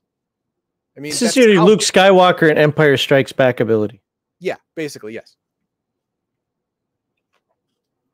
And then we'll move on to Mind Block. Mind Block, okay. Another great sensitive ability. Uh, costs four ISP per uh, per duration. It's every 10 minutes. So you put up a mind block. This is this is what it does for you. Well, 10 minutes per level of experience. Per level of experience, excuse me. This is the ability to completely close or block oneself off from most psychic or mental emanations. When intentionally closed to supernatural or psychic forces, the character cannot sense anything, cannot use his psychic abilities, nor be psionically influenced by others. A mind block will prevent penetration of telepathy, empathy, hypnotic suggestion, induced nightmares, or empathic transfer. It can be invaluable in protective mask when dealing with malevolent psychic forces. It also adds a bonus of plus one to save versus all psionic and mental attacks that are not specifically blocked. So it gives you 100% protection against against many mind altering nonsense and a bonus to other mind altering nonsense. The only downside is you are now blocked from using psychic powers yourself. It's not but, a one way mirror. Is that exactly exactly? But when when when you're facing some Cthulhu esque nightmare with thousands of ISP, you probably just want to shut that crap down. Just, just, just no, put the wall up. I'm a I'm a mind mage. I can take them. Okay, dude. Have fun. Wait, first I have to measure you. How tall are you? I want to know how, how big to make the casket. That's all. And then we get into uh, super psionic powers. And we're going to go to biomanipulation because this is the one that people love to get right away. Duration is 4d4 minutes. So, biomanipulation is actually something like seven powers in one because you get to choose which facet of of the evil eye that you inflict upon somebody and it lasts for 44 minutes saving throw is standard costs 10 isp not super expensive but here's what you get If you invoke blindness, temporarily knocks out the victim's optic nerves, rendering the person blind. They're minus nine to strike, parry, and dodge. That's for up to 16 minutes. Deafness, same thing, but with your ears. Mute, can't talk. Have fun casting spells, baby. There you go. Pain. Oh my God. You are in, and it's not like ow, ow, ow, ow, ow, ow, oh, oh God, my my my leg is coming back from being asleep and I got pins and needles. No. Every nerve in your body's on fire. That's what this pain is. For up to 16 minutes, you're minus six to strike, parry, dodge, and you take one point of damage every minute you are affected. This is debilitating and possibly deadly. Paralysis, guess what? Paralyzes them. Can't move. Completely, completely incapacitated. incapacitated. They can take no action whatsoever. They can't move. Well, they could probably do psionic powers, but they can't physically move their body. Why would you even do any of the other ones? Uh, well, pain makes a point. I mean, if you don't want to kill someone, but but you want to get your point across that you're not to be trifled with, pain is is the deal because any psychic power can be canceled by the psionic at any time. Their own power. So you start pain for a minute and then you stop it and you say, Really? Do you want me not to pass? Answer again.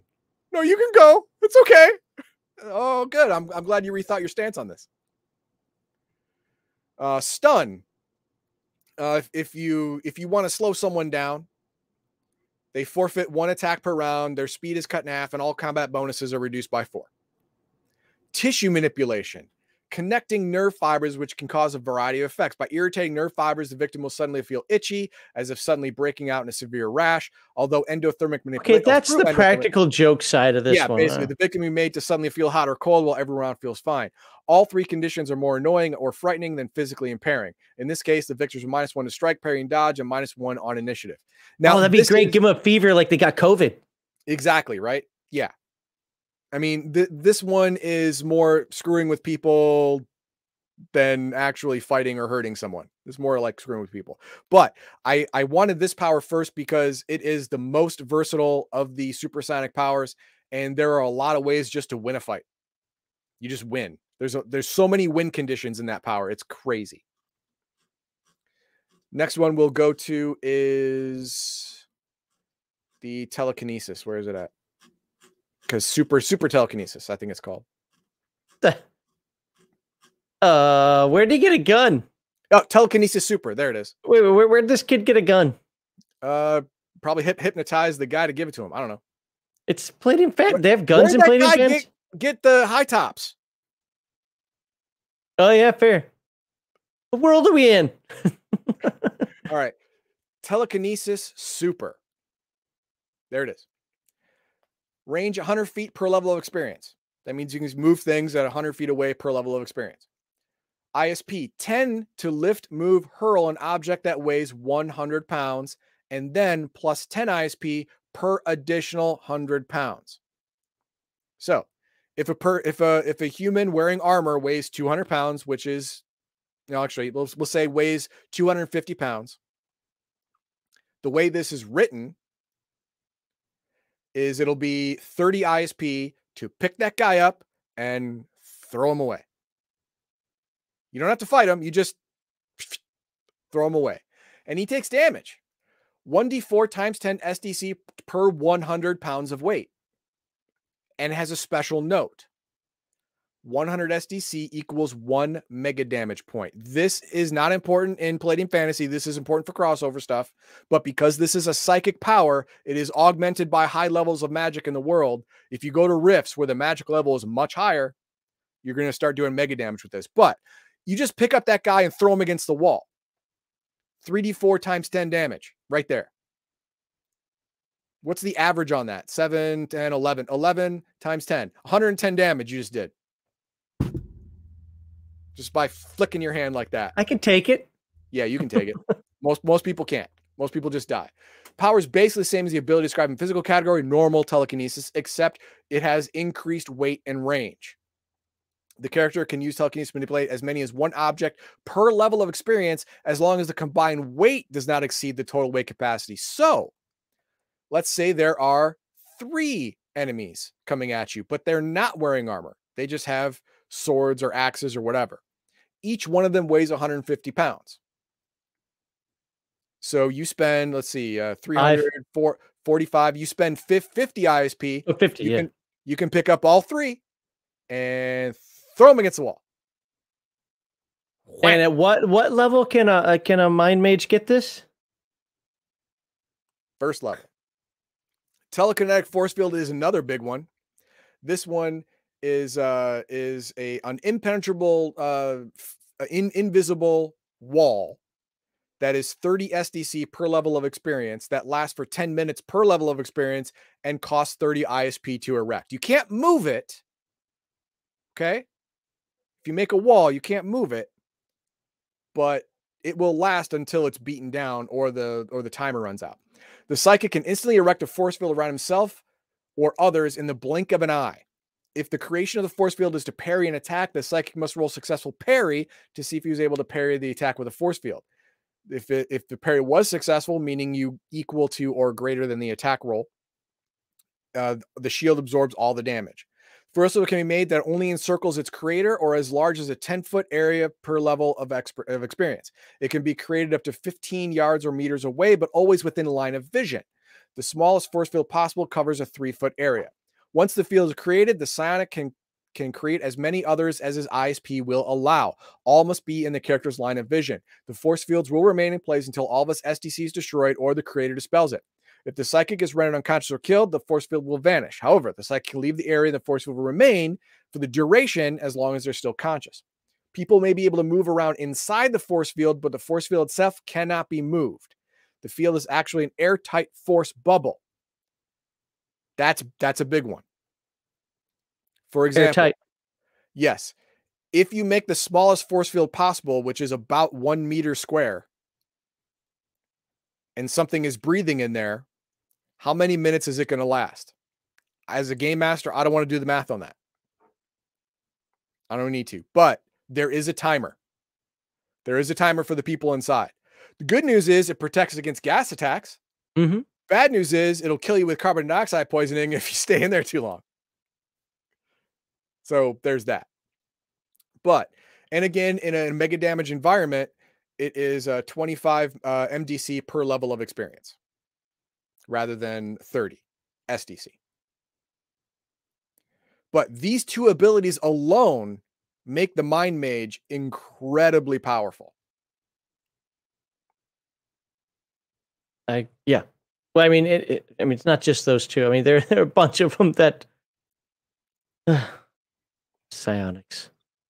Yes, but unlike magic, which uh, at the higher end can do much more amazing things, absolute miracles. It takes a lot of PPE, which can be gotten on certain times of year, but in the day to day struggle, in the day to day fight, a psionic trumps a mage almost every time, Yep. unless you're on a ley line nexus, and then well, it's a it's a coin flip at that point. And I'm being quiet because I have nothing else to add. Yeah, So I do not. I don't. I don't it. like psionics. So I know, I know that that is about it. I mean, uh, like like I said, uh, psionics in most games are overpowered. This game is no different, but they have a little bit of give to the mages, to the magic users out there, who can who can draw power from other living beings, can draw power through sacrifice, can draw power through ley lines and nexus points to vastly increase how much PPE energy they have available to cast wide range, super powerful spells that the psionic just can't do. I got a couple of comments here. This one goes back a while. Uh, Mar Hockman asked, uh, "Can you build the PS PS um Psychic sensitive. So there we go. Uh, as, as I keep thinking, Psi Stalker. So, uh, Yeah, can you the psychic sensitive as a sniper? Well, now uh, psychics don't have as many skills as uh, as man at arm OCCs, but I suppose yes, you, you could you could give him a bow or a crossbow or something like that and have him stay in the back to be useful in combat. That's entirely doable. as as long as no one breaks the front line, they're they're safe and they are contributing to combat. Oh, Dolly Pop's here. Dolly Pop, wait for segment two. We're gonna be talking about you. Oh, uh it's a continuation of the Friday episode. Um so uh, uh, Indigo Dragon says they don't when they can command and possess others, do all the work for them. That is uh, that for the evil mind mind mages. Yes, that's what they do. Well, but mind mages, it says in there you skip the fluff, which is fine, but it does say in there that they're pretty much uh, very selfish and very egotistical, yeah. and they lean towards anarchist and evil. Well, it's true. The reason being is because power corrupts, yeah. and mind mages are definitely more powerful than out, out of the gate, more powerful than almost any other. I would say more more powerful than any class in this game. At level one, and at level three, they get another power jump.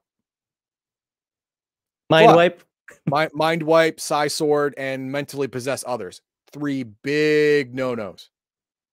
You really got to watch those powers. But later on in levels, the mage catches up with the ability to get uh, free PPE from people, from sacrifices, from ley lines and nexus points to create giant grand magic that even a mind mage could never do on his best day. Sacrifices. Mind block auto defense should be the first pick of a mind mage. Skip the basic mind block. I agree. If you are a mind mage, you should get mind block auto defense. Now, what this is, I didn't go over it because it, it's mind block that automatically comes up. If someone tries to mess with your mind, this will automatically activate as long as you have the ISP to spend. Your subconscious will activate a mind block for you and automatically parry the psychic attack.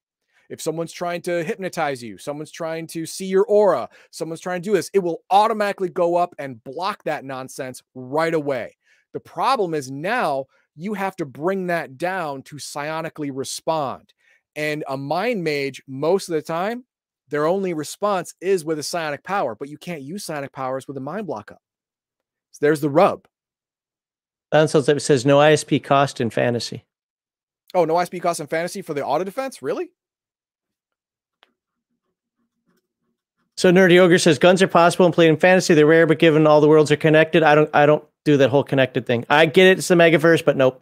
Um, the skill is even in the skill oh, list, but that's for blunderbusses and special. Oh, it's just okay. But uh, for me, the skill list is blunderbusses and arquebuses. But but I do get what you're saying. Yeah. Oh no, the cost is that the the when you get the power mind block auto defense, you have to sacrifice 14 ISP from your total from your from your maximum ISP goes down by minus 14 when you select. Oh, so it's like Earthdawn Blood Magic. Yeah. Yeah. Oh, okay. Just Great. you don't have to redo it a year in a day. exactly. Yes. So psionics does have a place, and it is different than magic. Psionics is more useful every day, 90% of the time.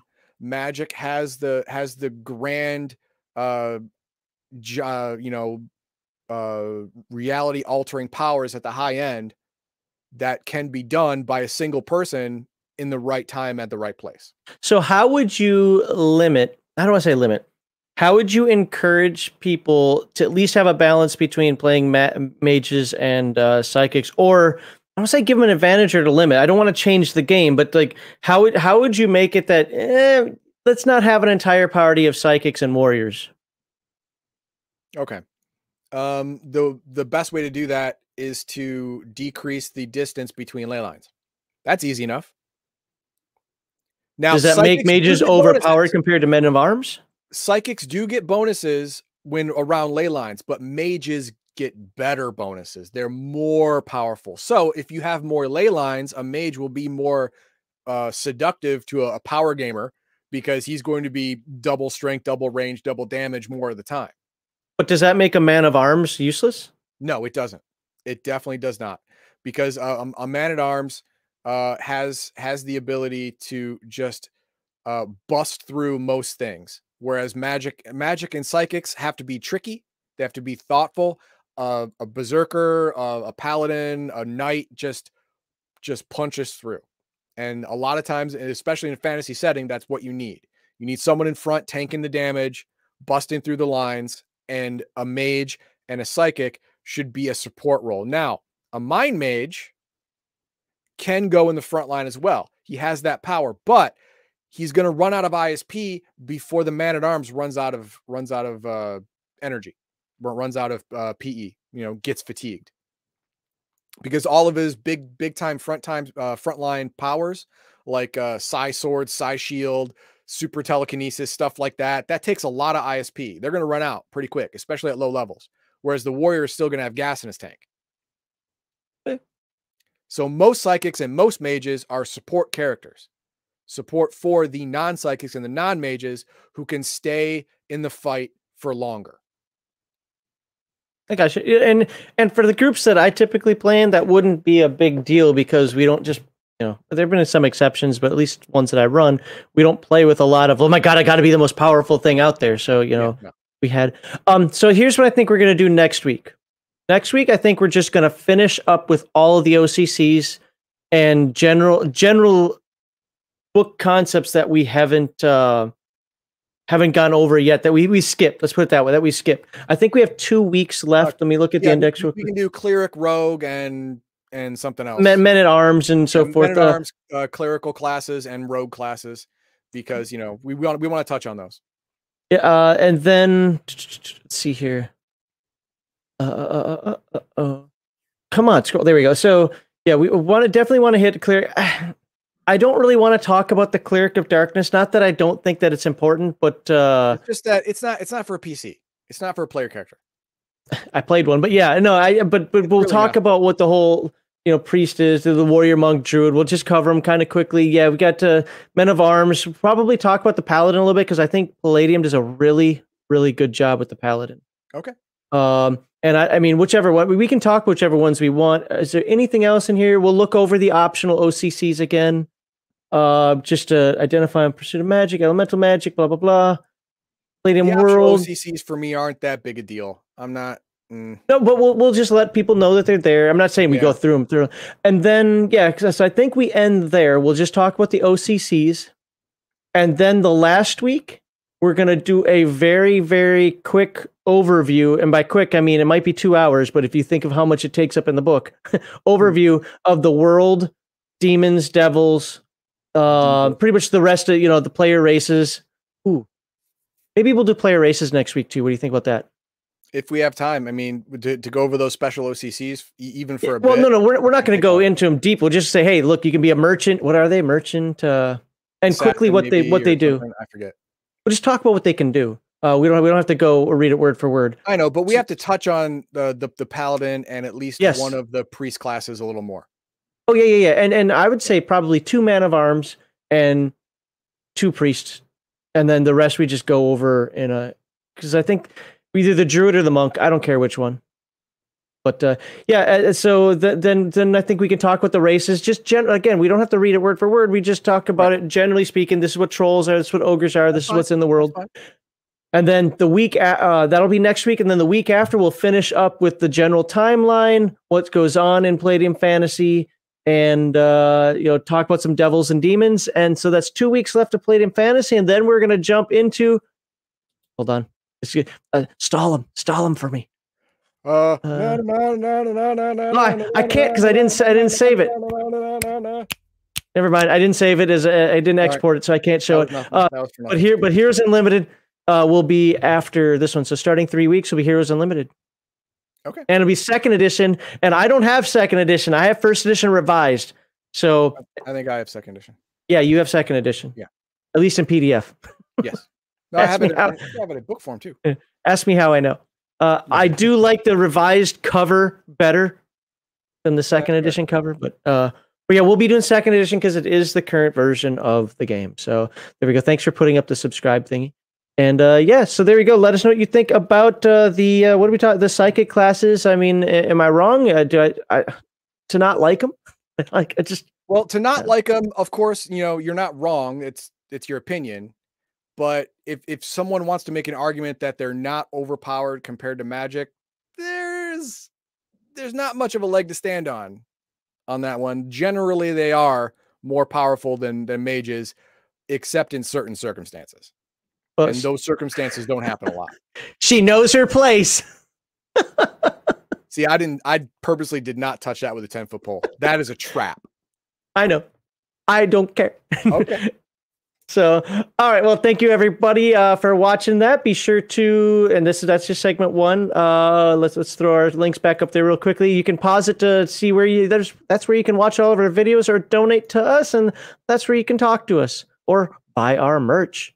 Yay! And of course, hashtag RP. All right. Cool. I'm gonna go. You, you're gonna go to the. No, I'm gonna stretch my back. You said your back. Okay, I'll be back. in a sec. And uh, I probably should grab another water at some point here, but I'll wait till he comes back. Uh, I don't mind the mind mage and one E, but psychics to accurate mirror. Yeah, I, I somebody said maybe it was you, violence. Uh, but uh, somebody said it uh, during one of the streams, one of the many streams, is that uh, Palladium Fantasy has just picked up too much of Rifts, and I think I agree with you. Now, I'm not saying I don't like everything in second edition, and I'm not saying that first edition is better. I, know you are, but uh, there are definitely some things about first edition that I like better. But uh, yeah, I definitely see the riff- riffsification. That's a word now. Riffsification. Everybody write that down. Uh, of uh, Palladium Fantasy, and I can't say that I necessarily like it. Um, I I'm pretty sure that when we played, we played second edition, but don't quote me on that. Um, it's been it's been a while.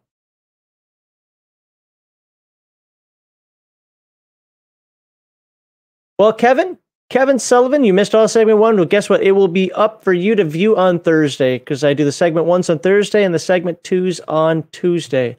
That's backward. Eh. Eh.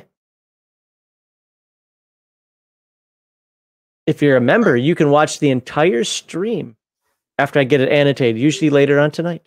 Yeah, Um, here, remember.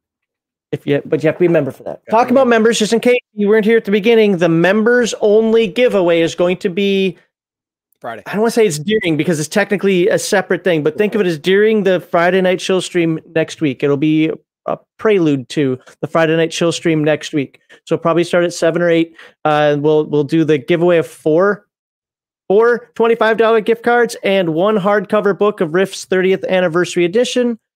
Uh, we'll do like an AMA. We'll you know we'll chat with you. I don't know if Heathen Dog's going to be there or not. I know you got plans Friday Well, no, night. in usually, the beginning, so so I I I can be there for the members only thing definitely. Okay, cool. Yeah, Then then we'll do like a little AMA Yeah. uh for, for about a half hour hour. Uh it'll be it'll cap off at an hour for sure, even if Heathen Dog's in mid sentence. Click. Uh but uh um but we're gonna do it then.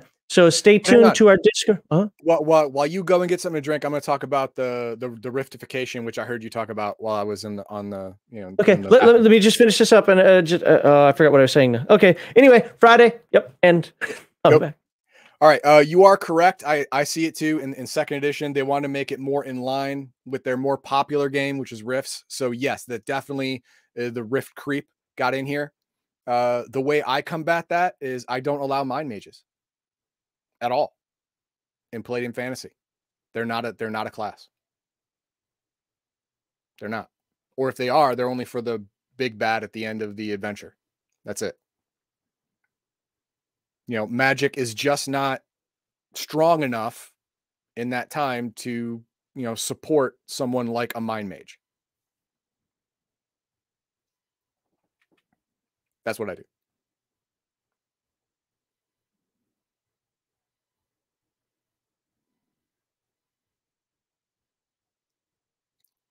What is not a class? The the mind mage uh psionic character class PCC. Rift creep is much easier to say. Yeah, yeah. I mean, I, it's it's kind of like Savage Land creep, you know, where Savage Lands is creeping into a bunch of other systems, like infecting them. 2E Mind Mage is OP. Yes, that's why I took. That's why in my games I take it out. I don't have it as a possibility because it's it's too much, too early. You know, the other psychics, uh, the the healer or and and the sensitive get power slowly throughout time or one per level you know and I think even one of them has access to uh to the super psionics at some point but the mind melter getting all that stuff at level one that's just that's just bananas. And they have so much isp in the beginning and they and they regenerate it so quickly that it's it's too much for starting characters can't do it. Now, if you're starting a campaign or you're doing a one shot and you have pre-generated characters and they're all level like eight or ten, well, then you can throw in a mind mage as one of the characters. That's fine. You know, because everyone's at a high enough level to where they, they can compete. But at first level, no other first level character can actually compete unless they can outlast the mind mage. And with his giant amount of ISP in the beginning, comparatively, I doubt that'll happen. No, the the ME requirement. Uh, most psionic character classes do not have an ME requirement. And if we look at the mind mage, I did not look. I I didn't look to see if it had a had a requirement. That was on me. But the other two we looked at had no requirement whatsoever. The mind mage got to scroll up through all the powers. which is a lot. it is a lot. I'll have to watch what you said later. I'm actually interested in your comments on that. Again, a mind mage. Attribute requirements, none. However, a high IQ and ME are strongly suggested. Still none. Still none. So there is no minimum requirement for a psionic character.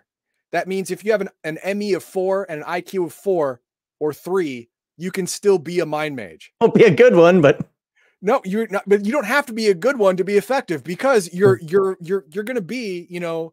Yeah, how many of those powers are ME?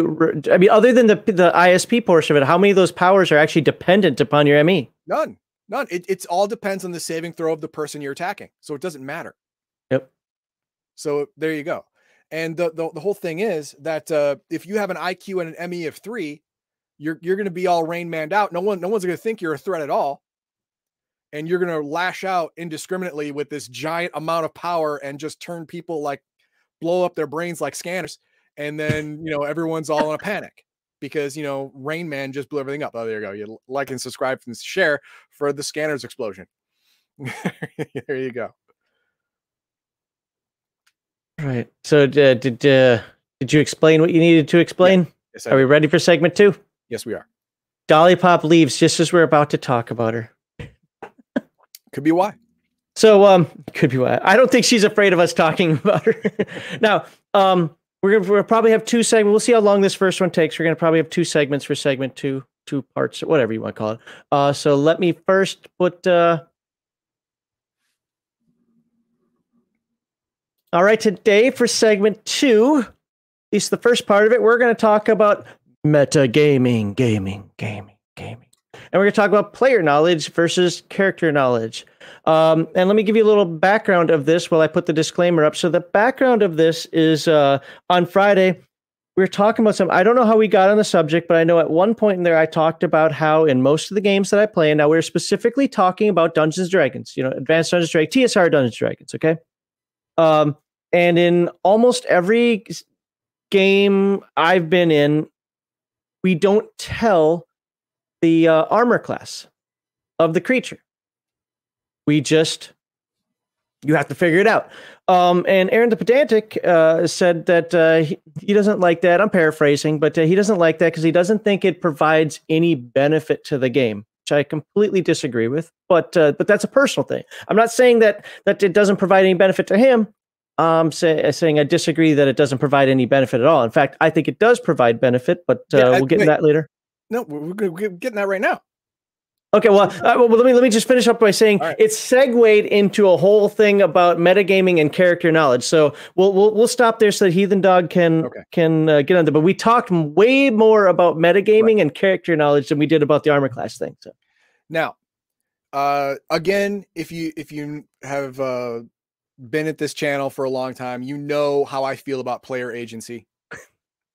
they shouldn't have it.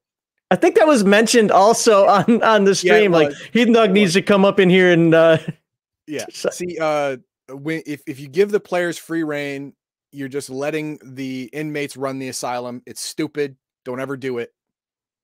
Number one.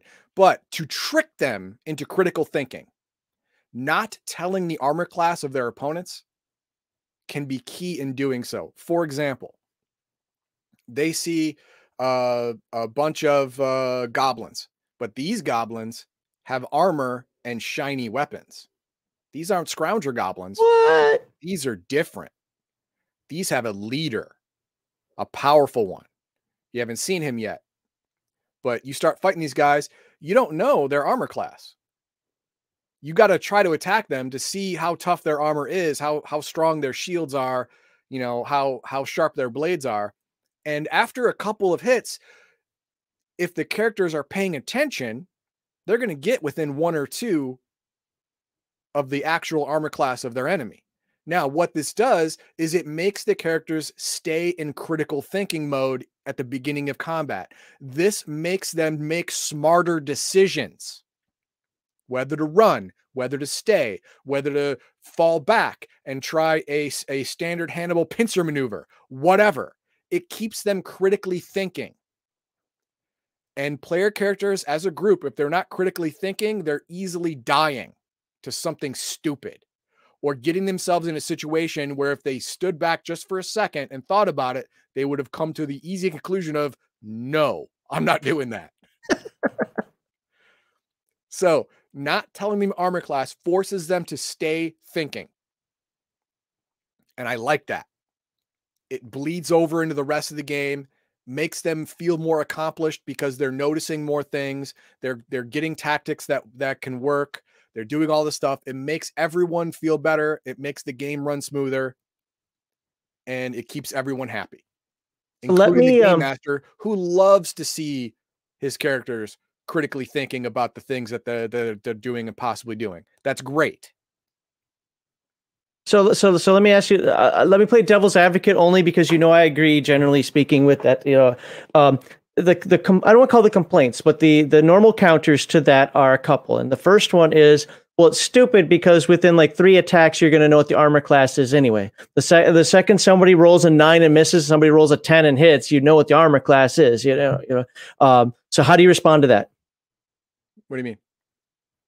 How, how do you respond to the person that says it's dumb not to tell them right away because they're going to figure it out that quickly anyway? Yeah, but the thing is, though, they have they have to figure it out, which means they have to stay thinking and, until they think they got the answer. As long as you keep your characters thinking, they can come up with good ideas. If they're not thinking, just like in chat, if you're playing a fighter, Kevin Sullivan says, if you're playing a fighter type, you're not evaluating your opponent constantly, you're playing an idiot. Yes, it helps the play. It helps the players not play an idiot because after a while, especially you've seen this in Earthdawn, you get a powerful enough warrior class out there, you're doing the Whopper, Whopper with cheese. Every single combat, you're just doing cookie cutter nonsense. But if you don't know the relative strength and weakness of your enemy right off the bat, you're not going to commit to a full on assault until you get more information. Or if you do, you're stupid.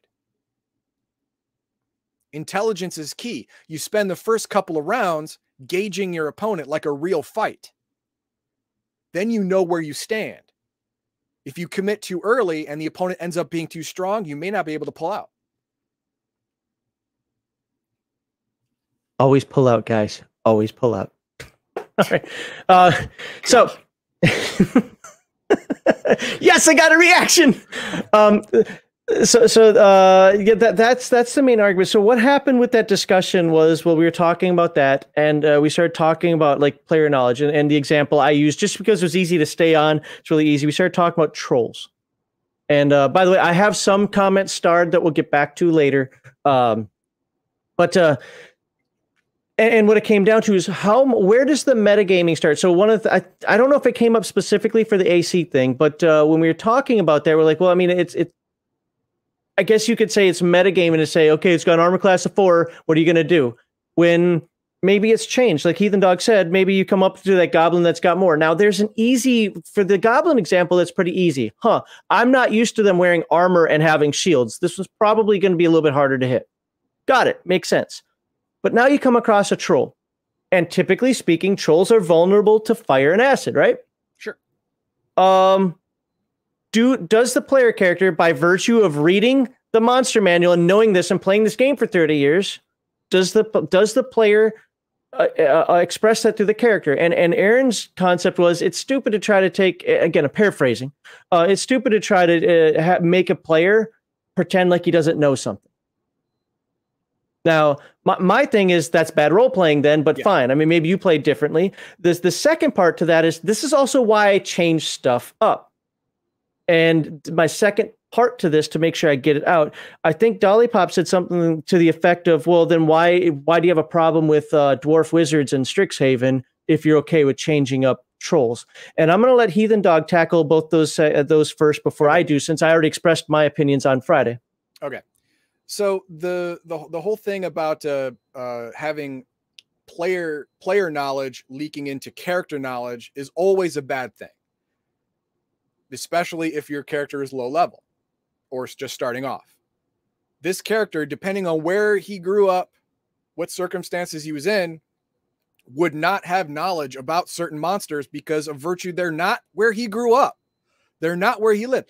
If if the the player character was born and raised in a frontier town that had goblins and ogres, you know, on the periphery all the time as as a threat in the background. He would have general knowledge of goblins and ogres and whatever because he would hear people talking about them. All, all of the fighters in the village would would have direct knowledge and he would hear that growing up. Just like even if you are not a fisherman if you grew up in a fishing village you know how to fish because everyone around you knows stories? how to fish it's fish general stories. knowledge general knowledge where you grew up. If you grew up in the safety of a city where the, the, where the where the city guards are their own thing and they're high up on the towers and they don't mingle with the people because they're not, you know, part of the everyday life of the city, you are not going to know the strengths and weaknesses of various threats outside of the city. You're just not. You're not going to have the general knowledge base necessary. So your character would not know that a troll is vulnerable to acid or fire unless you grew up in a village where trolls were around in the forest, your father was some kind of troll hunter, or you or or your or uh, you or your friends or or whatever were on a caravan one time that was that was attacked by trolls, and so you have personal experience with trolls. Unless any of these things are in your backstory, uh-oh. you're not going to immediately know. It's a backstory. Are weak to fire or acid, but in games like Palladium, you can get around this. In many of these OCCs, in the OCC related or the secondary skill area, you may have seen lore sections, skills called lore. Each one is different. You can have a lore on a specific monster. You can have a lore about a country. You can have a lore about a specific general region of a continent. If you have any of these skills, let's say general general lore of a region of a continent and there are trolls in that region, you would not have in-depth knowledge of troll uh metabolic rates and gestation periods and how many times a year they procreate. You wouldn't have specific knowledge like that, but you would have general knowledge of their basic habits, strengths, and weaknesses. If you have lore troll, you would have both general and specific knowledge about trolls. You would know how long it takes for them to, to gestate young. You would know uh, how their society hierarchy works. You would know all of these specific things. So I got a whole ton of these off, things starred. yeah, you can start off at first level as a as a OCC or a PCC having a lore that gives your character the ability to know the strengths or weaknesses of a monster they come up against depending on the lore they have. So that's how a low level character gets knowledge before experience. You get the lore skill. Many other games have skills that are similar. I'm just using Palladium as an example because we're talking about Palladium this year. So Max is reading the comments and starring a bunch of them to come back to later. That's all. all right. Well, no, that, that's all I got. So you can start going through the comments. Um. All right. So let me scroll back because I actually want to read some of the ones that aren't starred as well. So let me. Okay, I think I started there. So Kevin Sullivan says, um, "I do my best not to use player knowledge because it can ruin the game for other players." Yeah, I, I mentioned that on Friday too. What, a pet peeve of mine, if you want to find a quick way of getting kicked out of my games, is to continually go, "No, heathen dog, use your fire spell because they, they do it's more efficient they, or effective and has yeah. a greater DPS or whatever." Dude, shut up. First of all, I'm playing a warrior. I wouldn't know about his fire spell. No. Well, we're just players at a table. You're playing badly. I don't care how you play, but I will tell you you're playing badly then. like, like you do you at your table, but uh, yeah, don't don't jump in and tell other players how to play the play the character unless the player is absolutely brand new and ask for the help. And I, am a little more for, well, actually I'm a bit more forgiving when it comes to brand new players. But yeah, uh, yeah outside of that, no. Um, let's see. Wayne Barack says in um, in many old school games and how I was introduced to AD&D, the players barely rolled anything for themselves. DMs did all the rolling, and all info was expressed through story action telling. Yeah, I don't like that method. That is a way I, to go. That is a way to go. I like to keep uh, like if you're going AD&D second edition with proficiencies which is which is the, the the first time that the quote unquote skill mechanic was put in. Well, it was it was before they had, they had it in first edition, yeah, but they had, had it, have... they had it, but with the with the proficiencies, it's you know now you're rolling stuff and yeah. you have to you know succeed. Uh, on unless it is a special skill, like earlier I talked about clairvoyance. I would not allow them to know the role because you know knowing the future, future is fluid, stuff like that. But if they're rolling to make a fire, if they're rolling their wilderness survival to make a fire, I'd let them roll. They'll they know if they fail or not because the fire because the lit. fire didn't start. Yeah. yeah, fire didn't start. Yeah, there you go. Now, some people would even say, no, I'm not going to let them roll their cooking because they they they, they could fail, un- undercook their fish, and everyone gets sick. No, dude, I'm not going to do that. That's just mean. No, cooking skill, I'll allow them to roll that too. Many skills, allow them to roll it. Only the special ones mm-hmm. where the outcome is not immediately clear. Pickpocket's a, really, a really big one. Yeah. That I that uh, that, that I roll secretly. What's that? Pickpocket. Pickpocket. Yeah. You don't know if your pickpocketing skill worked or not unless you get away without them noticing. Right, and that's that noticing part, which is yeah, the and then you won't know until you until the moment you roll whether you make it or not. But the person could let it go and follow you later. If you know you failed and the person doesn't react, you know he knows that I know. It's, it becomes like Dune, right? Like I like wheels upon wheels and crap like that. No, the game master rolls pickpocket. The victim, if you failed, realizes you're pickpocketing, but decides to let you think you succeeded, so he can. Follow. Especially if he's a plant. Yeah. Yeah follow you later back to your lair, and then maybe even take all the stuff you've pickpocketed from everyone that day. Or just beat you, beat your ass and and everyone around you like like uh like Oliver Twist and his gang. Just kill all Oliver Twist and his gang and take all your stuff. That could happen too. So, so crafty here plays the word play thing. Uh, the thing is, we're specifically talking about player versus character knowledge. It doesn't have to go in either or. That's the thing about a versus. They're both versus each other. It doesn't matter what order it's in.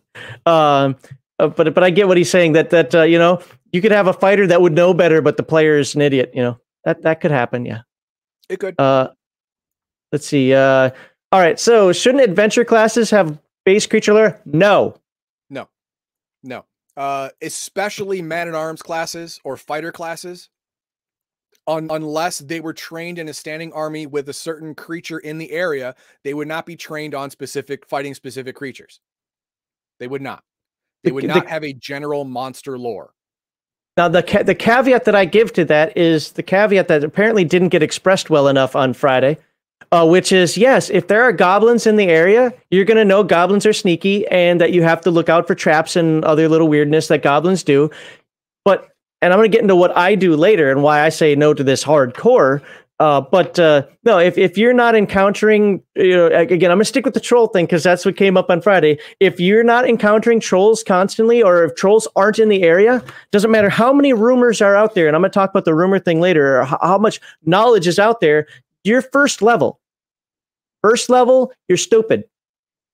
You don't have to like it. You're stupid at first level. Not you can't, stupid, you, inexperienced. Inexperienced. You're ignorant. Ignorant. Ignorant. There you go. Ignorant is not is is not a bad word. It just means you are not knowledgeable in some area. And in this in this area, you you're right out of your first level. You're you're right out of wizard training or or basic training for the for for your for your fighter class or or you're fresh out of the seminary you've devoted your entire life to uh, to advancing your craft to the point where you are now leveled in it. Good for you. The problem is you had to sacrifice some things, and that's a lot of general knowledge, especially general knowledge not common in your area. So, right, so you're not going to know.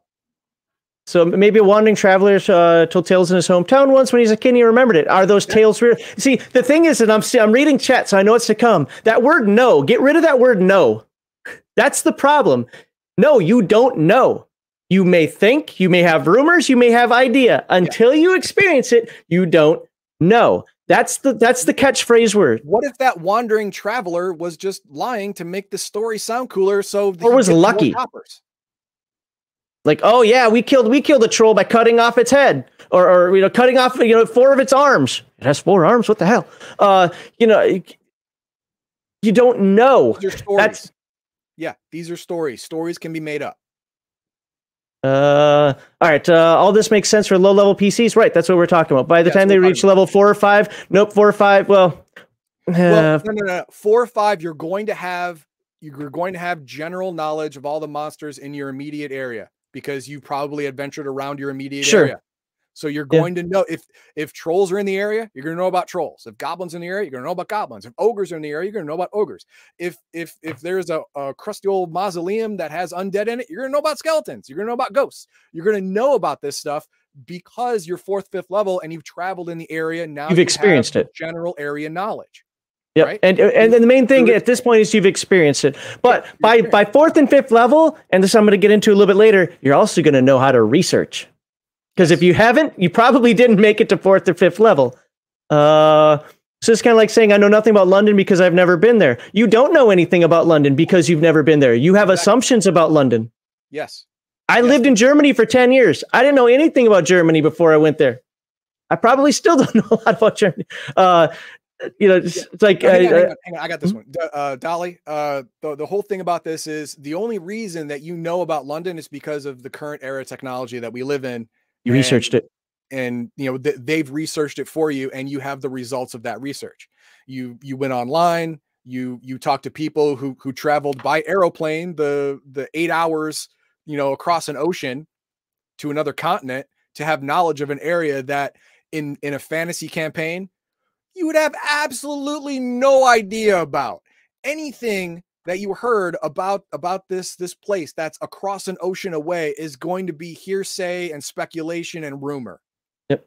Unless you do the research yourself. And that segues well into what Max is going to say now that you don't need direct knowledge, you just need direct access to those who had direct knowledge. Oh, I'm waiting on that because I, have got my notes. I got two note cards here. Um, when one of the defining differences between adventure class, setter class be their creature lore? No, because an adventurer class could just be a soldier who's only spent time at the city gates shooting down bandits and and uh, the enemy kingdom. Yeah, and I'm and, not saying it can't. I'm saying it isn't a default. Right, right. And your average settler probably can't read in a fantasy setting.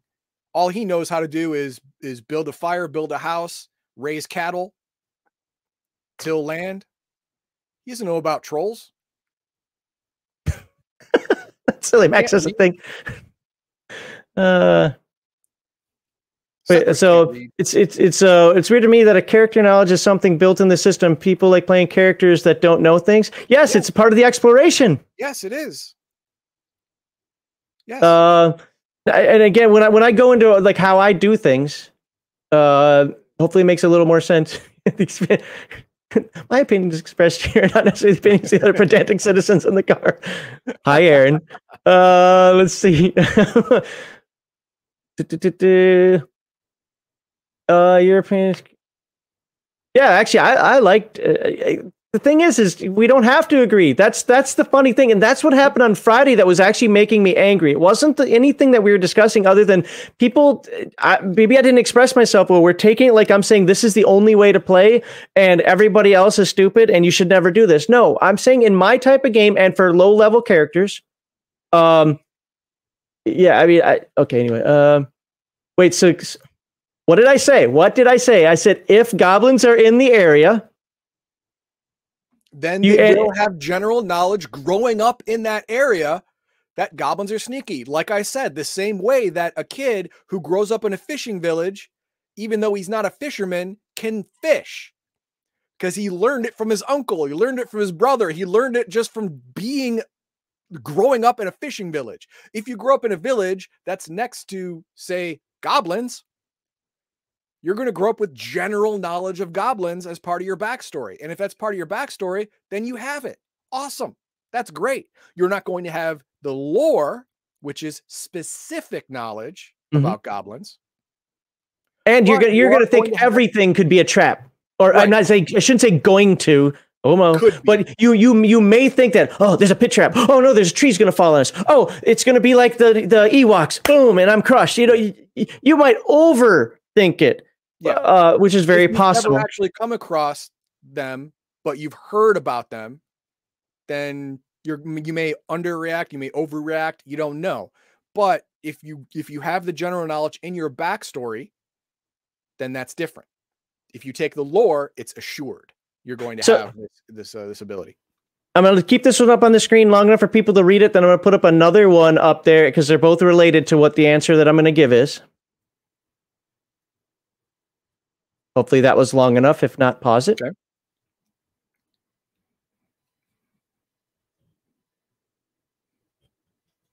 Not in the Middle Ages, number no, one. Not in there a fantasy setting in a fantasy setting like like D&D, like like like a Palladium fantasy, there is no there is no uh knowledge that that spans uh countries, regions or even sometimes towns.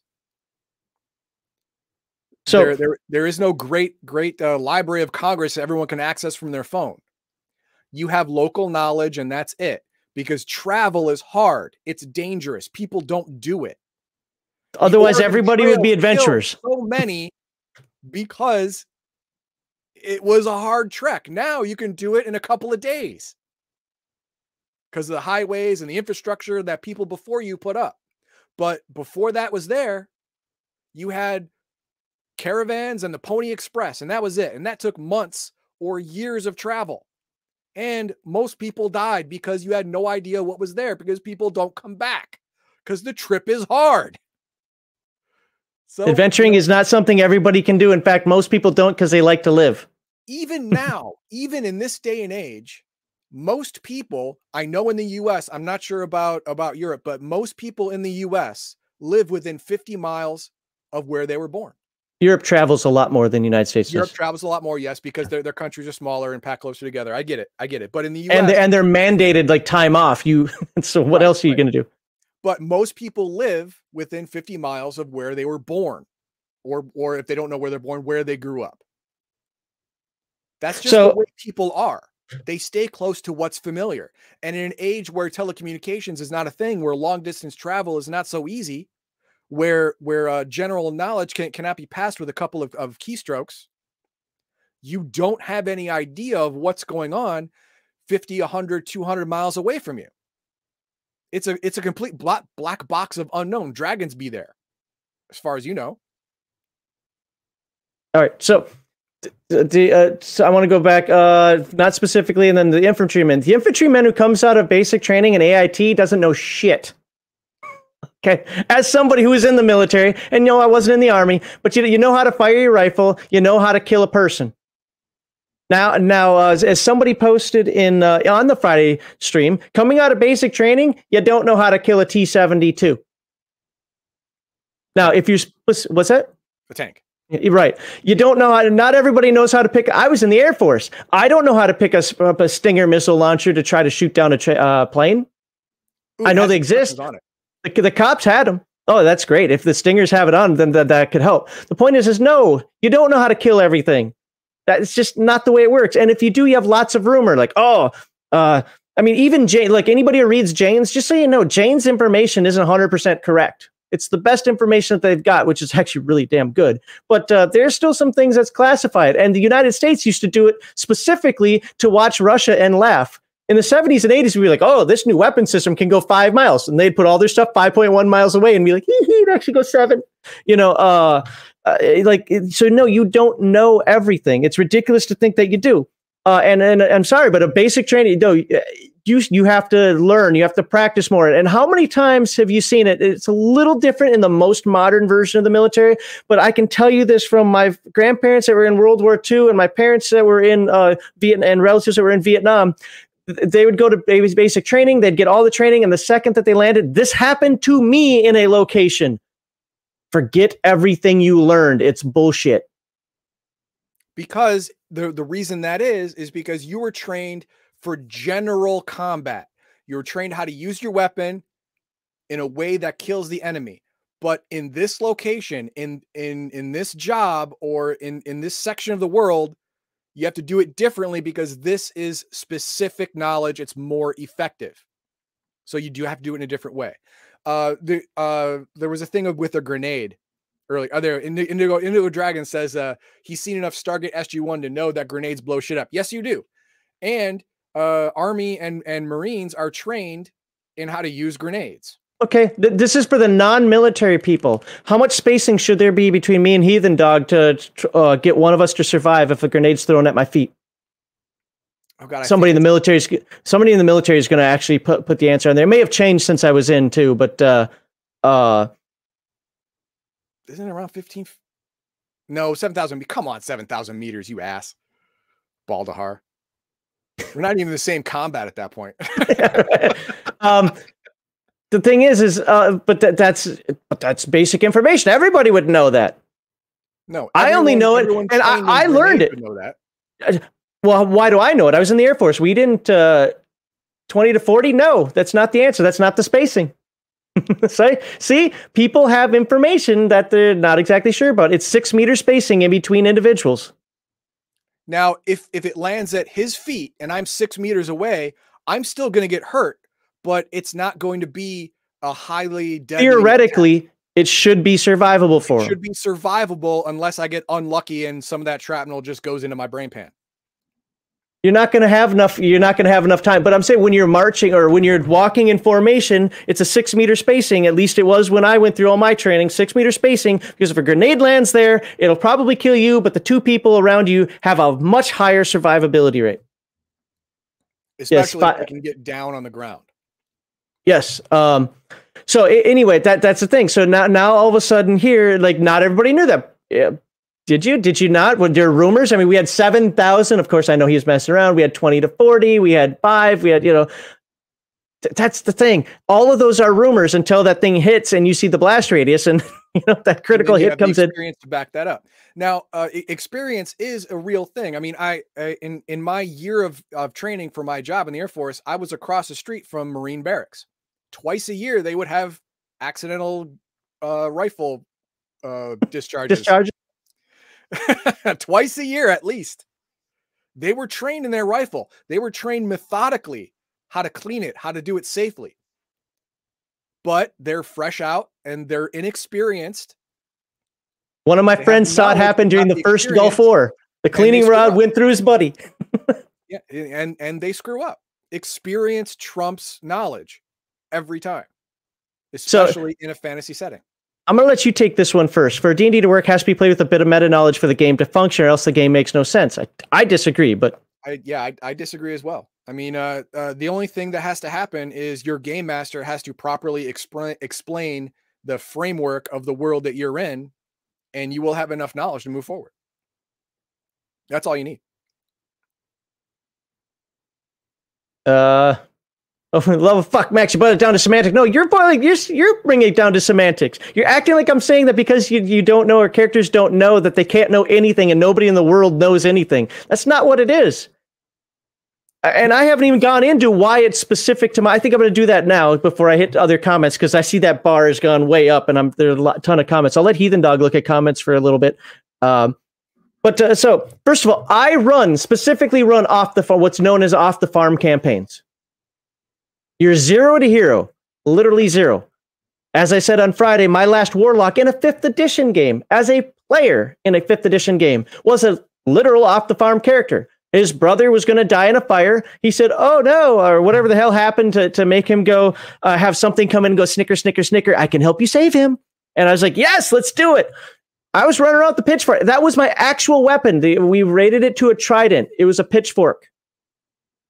That is how I run my games. I run them as off the farm. If you're a first level wizard, that means you have been spending your entire time with your nose in your book and you came out of there going, magic missile. I did it. I'm so proud. Right? I'm done for the day, guys. I'm done for the day. Woo. No, no, I got a dagger. I got a dagger. I got a dagger. Eh, eh, eh. Actually, at, at first level, you're about as good as the fighter. Yeah, you know, other, than, fighter, other than the strength bonus. Yeah, you know, so so yeah. Um, and and and take that into consideration. A wizard who doesn't train with that stuff is as good as a fighter at first level. Uh, again, if you talk in second edition, you can put in weapon proficiencies and or, or, specializations, blah blah blah. But like, no, you are you are not running out there. You're, you're even if you did basic training soldiery, even if you trained for the gladiator, why why are you not being a gladiator then? Why are you out adventuring? Should you be in the pits fighting fighting far as away from Rome as possible because you are not good enough to be in Rome yet? Um, so, uh, it, like I said, I already said some of this stuff. Veterans often tell you to forget what you've learned. Um, remember, an AD&D first level character is age of 15 plus 1d4. You're not a 40 year veteran. You're between the ages of 16 and 19. And while in the Middle Ages, that's actually adult and landowner age, you're not an expert in the world. You think you are. You're not. Um, and yeah, it, oh, as I said on Friday a lot, in the real world, people believed in gnomes, but not in elephants. Gnomes were real, elephants were not. It's all about the rumor. It's all about the research. It's all about, huh, let's go check it out for ourselves. It's not that they're stupid. Uh, uh, don't take this as being stupid. It means they don't know. Yeah, they're, they're ignorant. That's not a bad thing. I mean, un, unless your your father was a was a large scale merchant, you are not going to have knowledge of several areas of the continent you live in just because you've never been and you've never met anyone who has been because all travel is harder. People don't do it. Now, what about the whole concept of like, but shouldn't somebody know something? Shouldn't shouldn't somebody like shouldn't a druid know something? Of, yeah, a first level druid's going to know about animals yes, and plants. He's going to know what berries and, not to eat and, and plants you know what's safe to eat what's not you know all that stuff high uh you know lunar lunar cycles star alignments the druid's gonna know all that crap mm-hmm. now in second edition ad&d oh sorry go on no, go ahead. Go ahead. In, in what what Heathen Dog and I play in second edition AD&D, here are some ways to get around that. To actually know something. If you're a priest, a wizard, or a rogue, you can have ancient history. So why would ancient history be important because some of those rumors might be a little bit more factual or you'd be able to read through the lines. Another thing to understand is people don't write like they do today. They don't have the internet. The internet back then was fable. It was metaphoric writing. Re- talk to any historian about what's that or, or song or, or oral traditions and so forth. Beowulf is not a reenactment. Hercules is not a reenactment. Even the history of kings and queens of Ur and Syria and Mesopotamia and so forth, those are not historically accurate. Historians all the time have to read through the lines.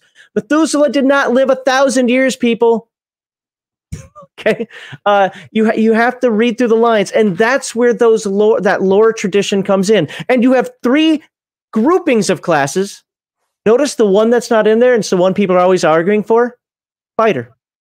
No, you have to be a rogue, a wizard, or a priest for that to, to get that, or it costs double. But hey, you also have local history. Local history for the priest and the rogue. Why not the wizard? Because he's too busy with his book and the or his nose in the books, or he has to spend double the proficiency slots for it. And these are just generic non-weapon proficiencies you can take as a character if you want to be able to do that. Oh, starts making these proficiencies a little more meaningful now, doesn't it? And then you have the bard. The bard has legend lore. That's the entire point of it.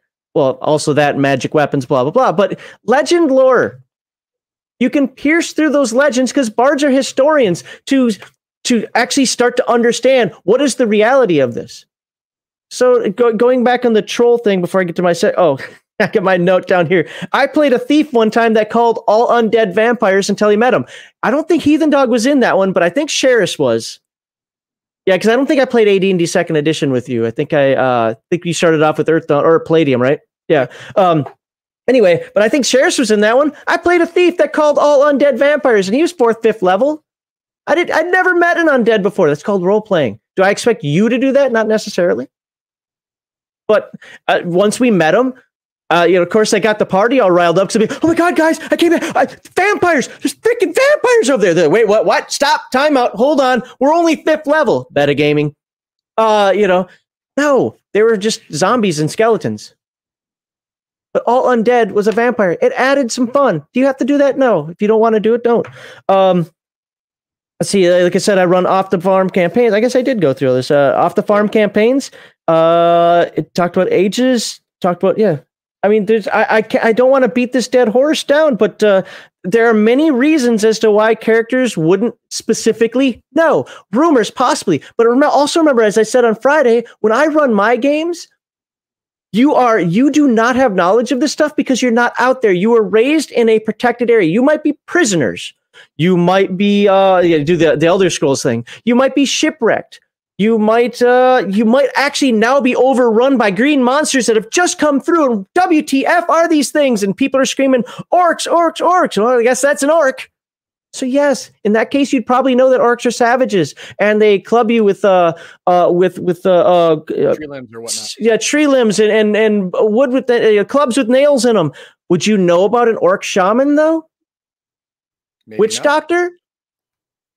Maybe Maybe not. There's no automatic knowledge. And now let's go back to the whole troll thing. This is why I changed the meta of the game. Because players will go like, "Oh, use fire on that troll." And I'll be like, "Hee hee hee." Because fire isn't going to bother that troll. I have changed it to something else, and that's not being a dick to the players. That is changing the meta of of, of the monster because they're monsters. Who knows how it evolved? Why? Why is it? Uh, why is it immune to? Well, uh, come on, come on. What? It just sounds like you're you're just uh you know going against player knowledge. You're just you're just trying oh. to defeat the player knowledge. I do. I do. What it sounds like. Well, I don't care what it sounds like. Okay. All right. Uh, like uh, I want. This is supposed to be a challenge, and even if it was just to go against the players, first of all, I have a bunch of different types of trolls. It go, it's like the whole concept of what Ravenloft did with uh, how do you defeat certain undead. You know, not every vampire drinks blood. Some drink eye juice. Some drink spinal tap fluid. Some drink, uh, uh, you know, just do other nasty things. It's absolutely okay to change that up. How does the player character know the difference between a troll and an ogre? Because believe me, if you live on the edge of farms and there's an ogre there, you're not living on the edge of farms anymore. Uh, you know, and you know it, what an ogre looks like and you know what an ogre looks like but but you're not always going to know. So maybe everything that you thought was a troll is actually an ogre. People mistake I, I ran with a game master one time who everything was a dragon to society. They were dinosaurs and i don't like dinosaurs in games but that's fine. That's that's a personal opinion on that. There but every dragon was either a dragon or a dinosaur. Either way we were messed up. You know so but everything everything big and lizard like was considered a, a, a dragon I thought that was a neat trope, even if I don't like dinosaurs in the game. So no, you're not automatically going to know. You're going to have rumors, and maybe you hear the rumor about the about the big, uh, you know, two headed monster with four arms that uh, that uh, uh, uh, shies away from rivers all the time. That uh, as soon as you throw water at it, oh no, it it runs away or something. What is it? Well, it's a troll. Is it, or is it an Ettin? A four armed Ettin? Is it a mongrelman?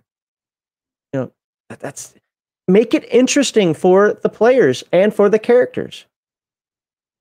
And my chat didn't scroll a single time, but I saw it over there scrolling all over the place. So what are, what are people yelling at me about now?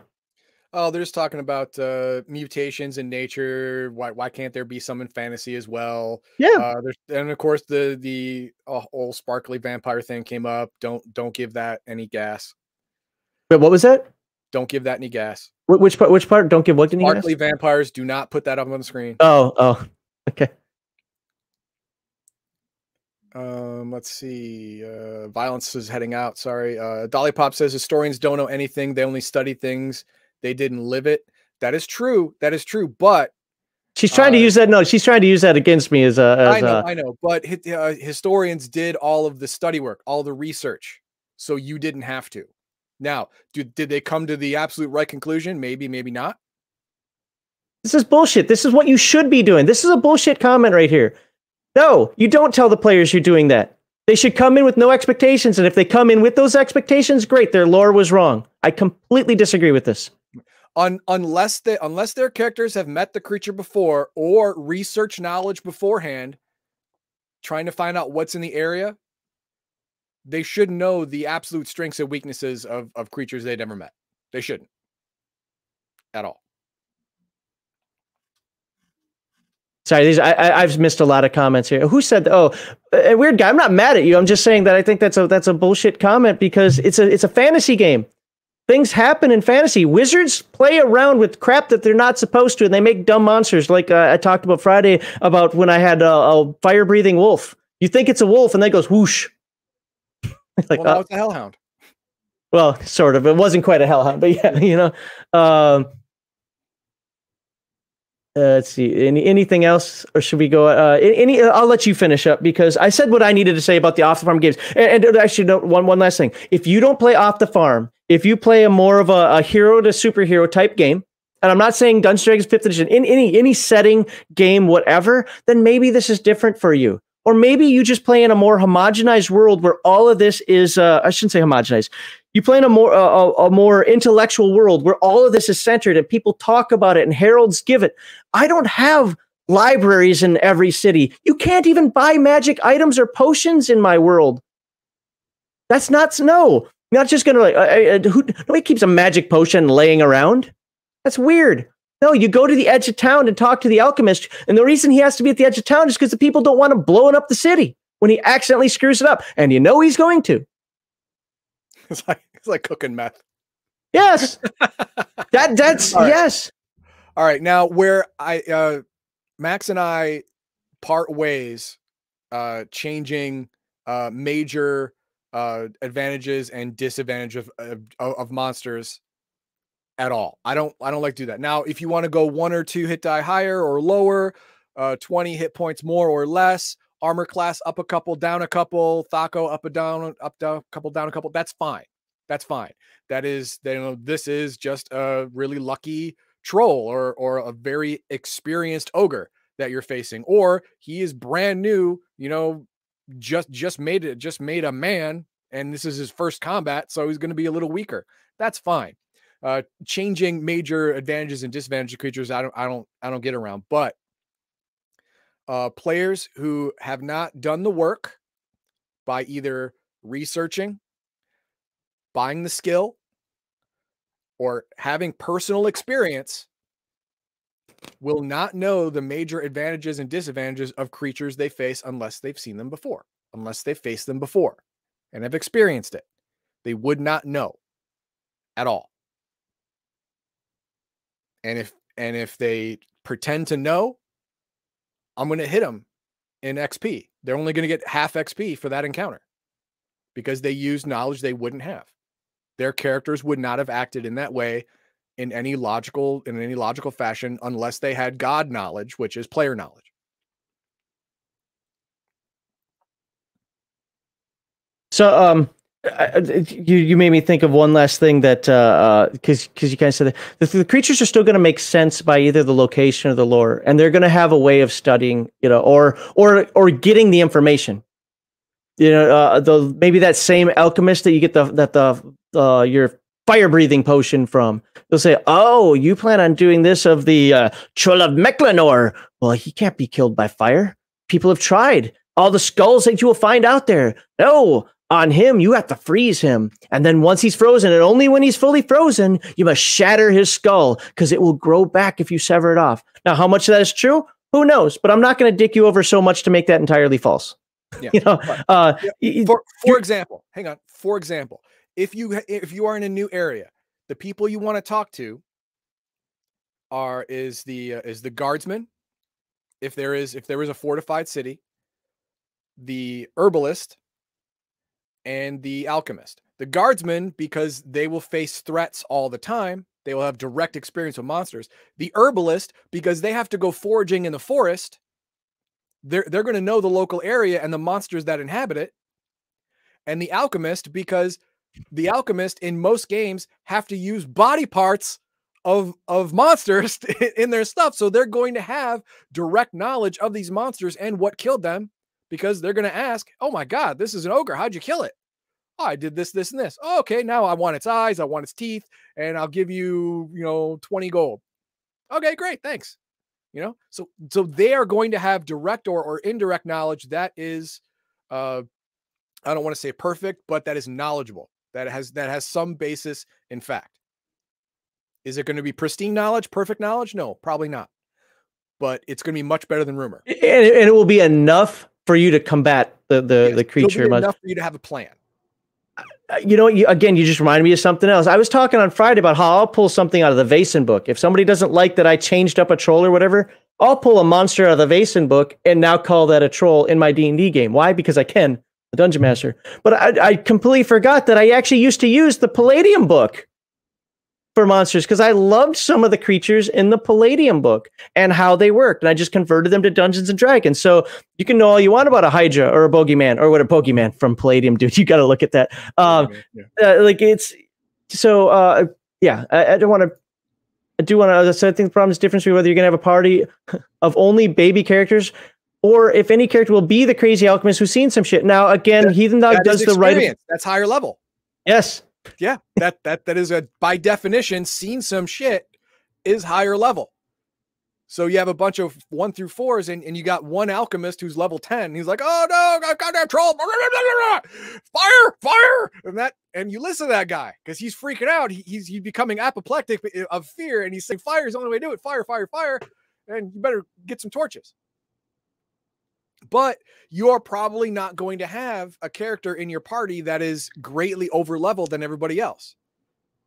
i've I done mean, it but i did Even teach the players a lesson for something the else Thief is usually only plus two. Yeah. So there's that. and we'll leave it with this before we go into our second topic do we have time for yeah we do Yeah. See, see, I have no practical experience with pigs. I have I have no friends or in anyone in my peer group that has practical experience with pigs. I don't know how to attract a pig, repel a pig. I don't know uh, what the vulnerable spots in a pig are, except what the vulnerable spots are in most creatures with head. You know, stuff like that. But so so uh, I won't I won't know what makes a pig angry. What will make a pig just run me down? have you ever thrown a body down in front of a pig to see if it'll eat it No. Neither have I. So I mean, I I, I hear the stories. That may be true. I'll try it once, and I hope it works when I'm trying to dispose of my wife. I mean, my Yeah, body. works, Uh, yeah. But uh, but uh, yeah, so I don't have any direct knowledge of that. Anything I have, unless I research it by people who written statements by people who have had direct knowledge, or I go out seeking people with direct knowledge and pick their brain, all of my knowledge is going to be shaky. um, I, I I hope you're not talking about me. I hope this is a sarcastic comment because it's not an ego trip to cha- uh, to change monsters. I I in I'm fact- against it. I'm against it in in the in the what I believe significant way that that you said it. I'm against it. You can be against whatever you want. It's it's part of the game. No, no, I'm distancing myself from you. okay, distance, but it's part of the game. instance. It's absolutely part of the game. Change And those monsters. Change them all. as well. Well, if you want people metagaming all the time, you do it. I like to have interesting creatures. Again, that make sense. You're not going to have, uh, let's just say, keep saying troll because we've been doing that. You're not, or a vampire. You're not going to have a vampire uh, living in Baba Yaga's hut at the edge of a uh, at the edge of a lagoon that's flowing. You know, it- or you know, it, it's mai tais in the in the evening sun. No, gonna right. have- y- or the- exactly. yeah. Uh, afternoon sun. Sorry. but uh, you know, a, a troll that's that's hurt by fire isn't going to be living next to lava. No. you know, so it, things are going to make sense, but change them up. In fact, Earthdawn drink uh, has uh, in in the uh, uh, the gut the Game Master's Guide has this thick section on what's called masks. And what a mask is is that let's say you have a wolf but want to give it a special power or something like that flame breath that I talked about. You just say, "Oh, can breathe fire." That's worth another 100 legend points and does these things. Boom. You know, it's it's that simple. You're meant to do this stuff. You're meant to create your own worlds and your own your, your own ecologies. Uh wait. Oh. Well, I prefer I prefer them to be green mushroom men, but hey, your orcs may vary. uh, all right, let's uh let's move on. Yeah. So this one, this one, I, I, I thought the last one was gonna be a little quicker too, but uh, this one, uh, let's see here. And for the second part of segment two, we're gonna ask a question: Is Dungeons and Dragons a game? Is Dungeons and Dragons a hobby? Is Dungeons and Dragons a community? And uh, we're gonna we're gonna answer. Did I spell those right? Community. Yeah. Okay. Uh, we're gonna we're gonna see. Let me put up the disclaimer for segment two again. Um, and, and and this is a weird thing. It's like it's one of the things I keep seeing come up in the OSR. All right, uh, you know, I was yelled at on on a stream for calling it TTRPG, not RPG. We came first. Look, asshole. Billion dollar industry beats our, you know, what, hundred million dollar industry. So uh, yeah, or a multi-billion dollar industry. You know what? The computer nerds can have RPG. I don't care. Yes, we came first. Yes, those games are based on role-playing games. I don't. I don't care. It's like we get hung up on these little words like, oh, we're not, we're we're not TTRPG, we're only RPG. Well, guess what? When I'm talking to somebody and I say RPG, they're thinking computer game. it doesn't matter if you like it or not. So Heathen Dog is um is Dungeons and Dragons a game? Yes. I don't even care about definitions. To you, it's a game. Yes. Why is it a game? Because it has rules. It's imaginary, and there and uh, there is a way to lose. So it's a game.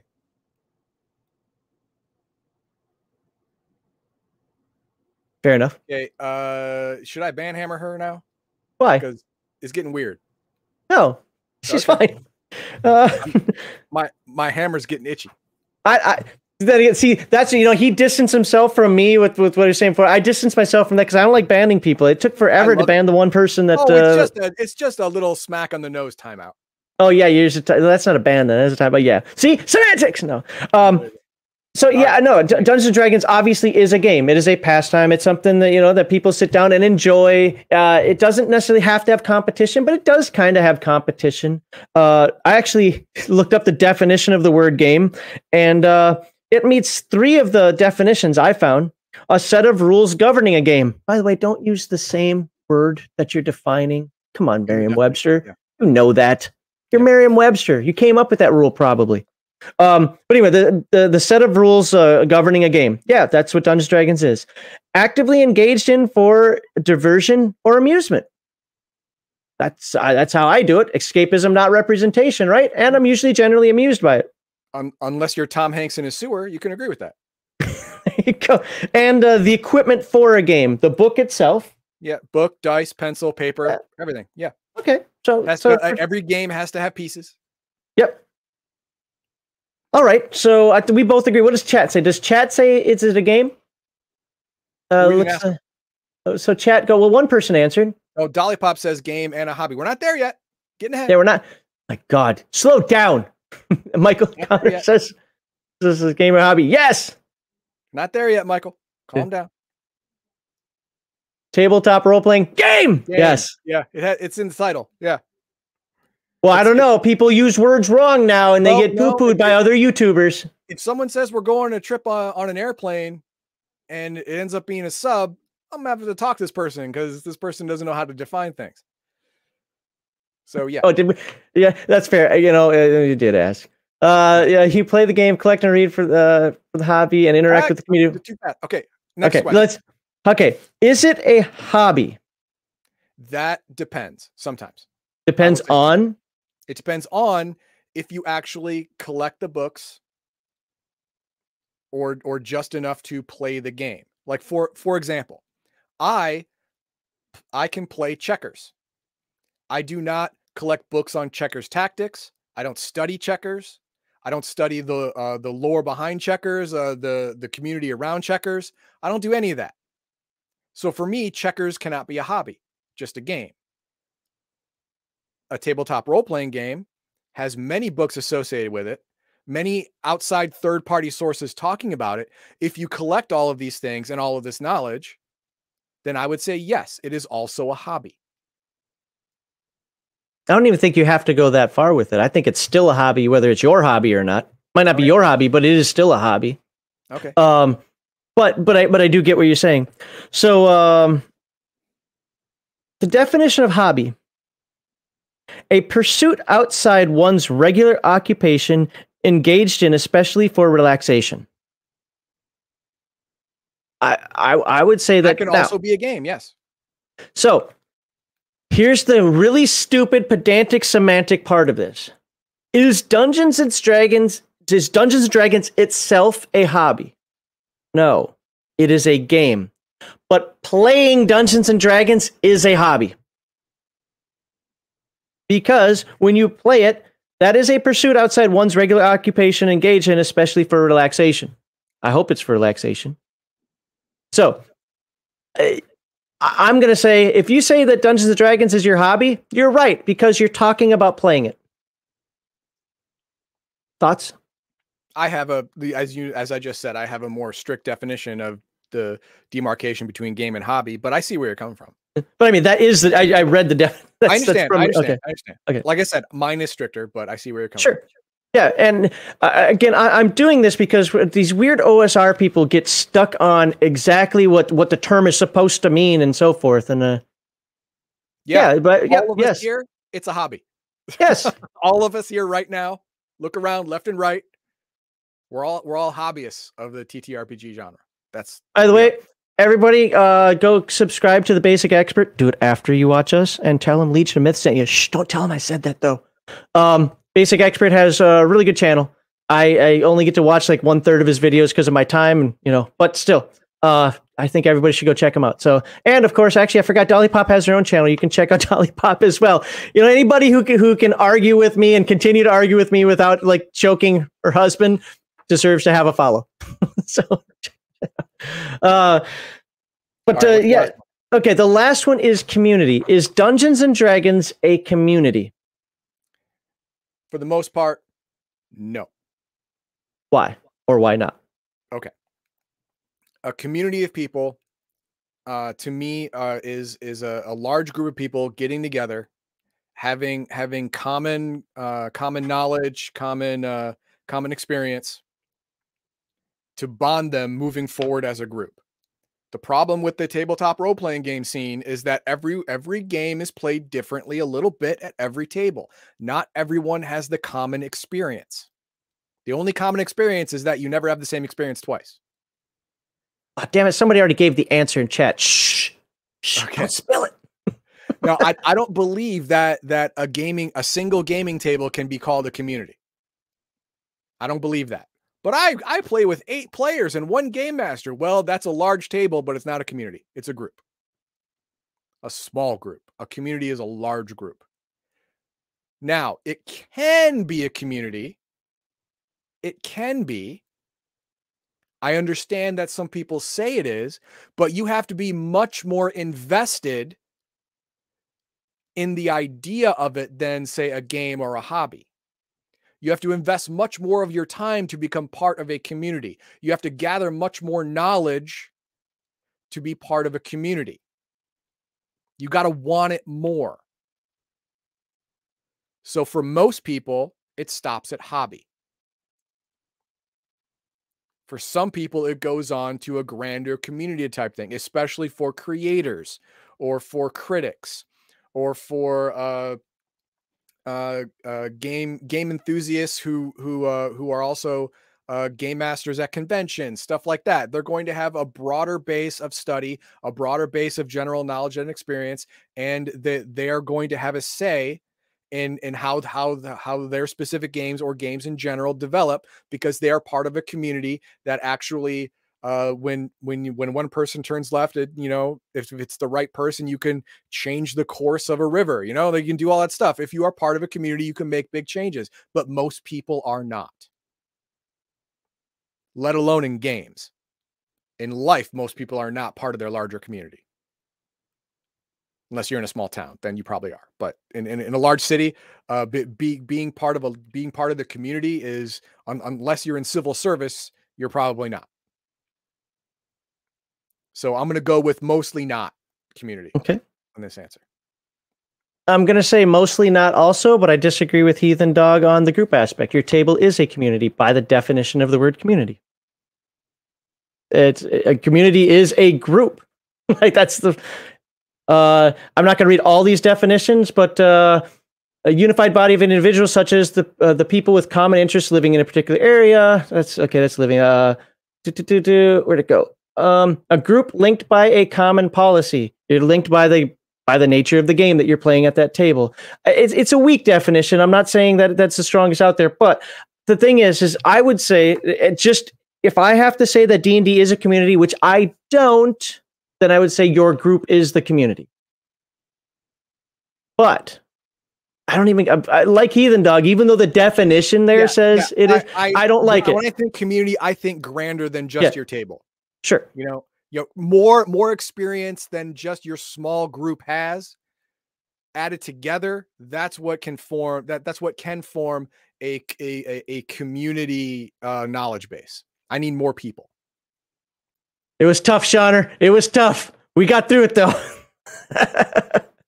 um, but to, but I mean, generally speaking, no, I don't think it's a community because I think communities get along and and have agreement, and there's too much disagreement. Uh, in how and I don't mean like things like we were talking about before uh, about metagaming. I'm talking like like like just how the companies versus the players and Dungeons and Dragons versus Palladium. There might be a Palladium community of of sorts, I guess, and there might be uh you know an OSR might be considered a community. I wouldn't. I don't. I don't want to get pedantic about the definitions, but the reason I did is because I know somebody's going to. So if you want to use the definition given in Merriam-Webster, because that's the default for Americans, Cambridge for Canada, and I think Oxford for UK, if I remember correctly, um, uh, th- that's fine. Go look up your own definitions. But generally speaking, we know it's a game. It's already just part of it. I would say yes, it's a hobby. By playing it, that is a hobby. And is there a community? My community is my community is you guys, but that's not a Dungeons and Dragons community. This is an RPG community. But we're not even a community because we disagree. We do our different things. I don't know. Like that's why I think I think community's thrown around too much. Uh, was it uh, Dolly Pop? Somebody yeah, she just said right here that that communities get along. Well, then you've never been in a small town. No, that's not it. There it is. I, I definitely lived in a small town. A couple of them. It's yeah, no, no, no. Uh, the, they the have they have small sim- towns is when when the when the fit hits the shan, they they lose all of their rivalries and they protect the town. Right. That, also, that is a community coming together for for a common cause, using using a, a, a, the myriad of knowledge gathered amongst its many members to complete a task or or to or to accomplish a feat. That is mm-hmm. that that to me is is a community. Now, in in in times where there's where there's no strife or, or or no you know actual enemy, then individualism will probably rule the day, just like Dolly Pop says. But in in times of strife, a community, especially a small one, will band together. The larger the community, the less cohesive the community is. That that's why you see so much uh so much uh thought diversity in the tabletop role playing game community. That that's that's how you know uh, SJWs and and OSRs can both you know breed themselves out of the general community because it's so large. There's so many diverse voices. No one no one uh, has the ability to gather up all the different factions under one umbrella. And another hit against the idea of it being a community because yeah. because if you're part of a community, the basic tenet is for that community to survive and the way the TTRPG scene is going right now, it's basically tearing itself apart. So and and and, and little tinier communities called groups at the table. uh, so I, I agree with Heathen Dog uh, on on that. Uh, the, the the other part about community I wanted to mention is like cities. Like I, the small town I lived in, we had two, we had more than this, but generally we had two communities: South Hill, North Hill. like that, that those were the communities and we hated those south hillers and they hated us north hillers there are a couple others that lived outside but, but you get what i'm saying like you just kind of band together uh, around some sort of something even my neighbor who i didn't like I would still consider part of the community because we shared the same resources, we shared the same uh, life, experience. life experiences, and so forth. Yeah, but does that does that filter into a game? I don't think so. I, I, I don't. I mean, some somebody else might uh, you know disagree with that. That's fine, but I I don't think that there's a D and D community. I don't think that there's a D and D uh, or a tabletop RPG community. Even though I have used the word a lot, Why? Because people understand it. I don't have to agree with it in order Yeah. to use it 100% of the time. People understand what we mean. Pop, you didn't have to say this is a joke. We we've spoken to you. We've heard you speak. We're We still going to correct you. we know you're not stupid. So this is easily yes, not a joke. But that's why they made the word cult. So there you go. I, Jonestown was a community. You that was socialism at its finest. Yeah, there you go. Yeah. Um. uh, anyways, uh, was it uh, da- da- da- was it the basic expert said? Basic expert had one on here as well. Uh. Oh yeah. Now let's talk about family. No, no, we're not going to talk about family. That was for Uh, family people. F is for family. Hey, that's a good show. I like Bill Burr. It is a good um. Yeah, you should. But uh, you know, what's funny though is uh, like almost everything that he does on the show. I'm like, that's exactly how I grew up. Oh, so Yeah, uh, Community is a TV show. I don't know what the f you're all talking about. I, I get it. I get it. No, and and uh, I almost brought that up because uh, Community uh, at, on, on the TV show had a dual meaning. It was the small community of the group interacting with the large community of the school. That's what the show was about. Mhm. Differing sizes of communities. I disagree with the small group idea that this is a community. It's still just a group part of a community, which was the college. It's funny because that's the, what you said was the exact definition right here. A group of people with a common characteristic or interest living together within a larger society. That's a group. No, that's a community. But I, I, I- think of the larger society as the community. Uh, But I'm saying that is that's the Okay, definition alright. by Merriam-Webster. And I'm not I- I'm not trying to correct you because I understand how you're using it, and that goes back to a video we did a while ago about context matters.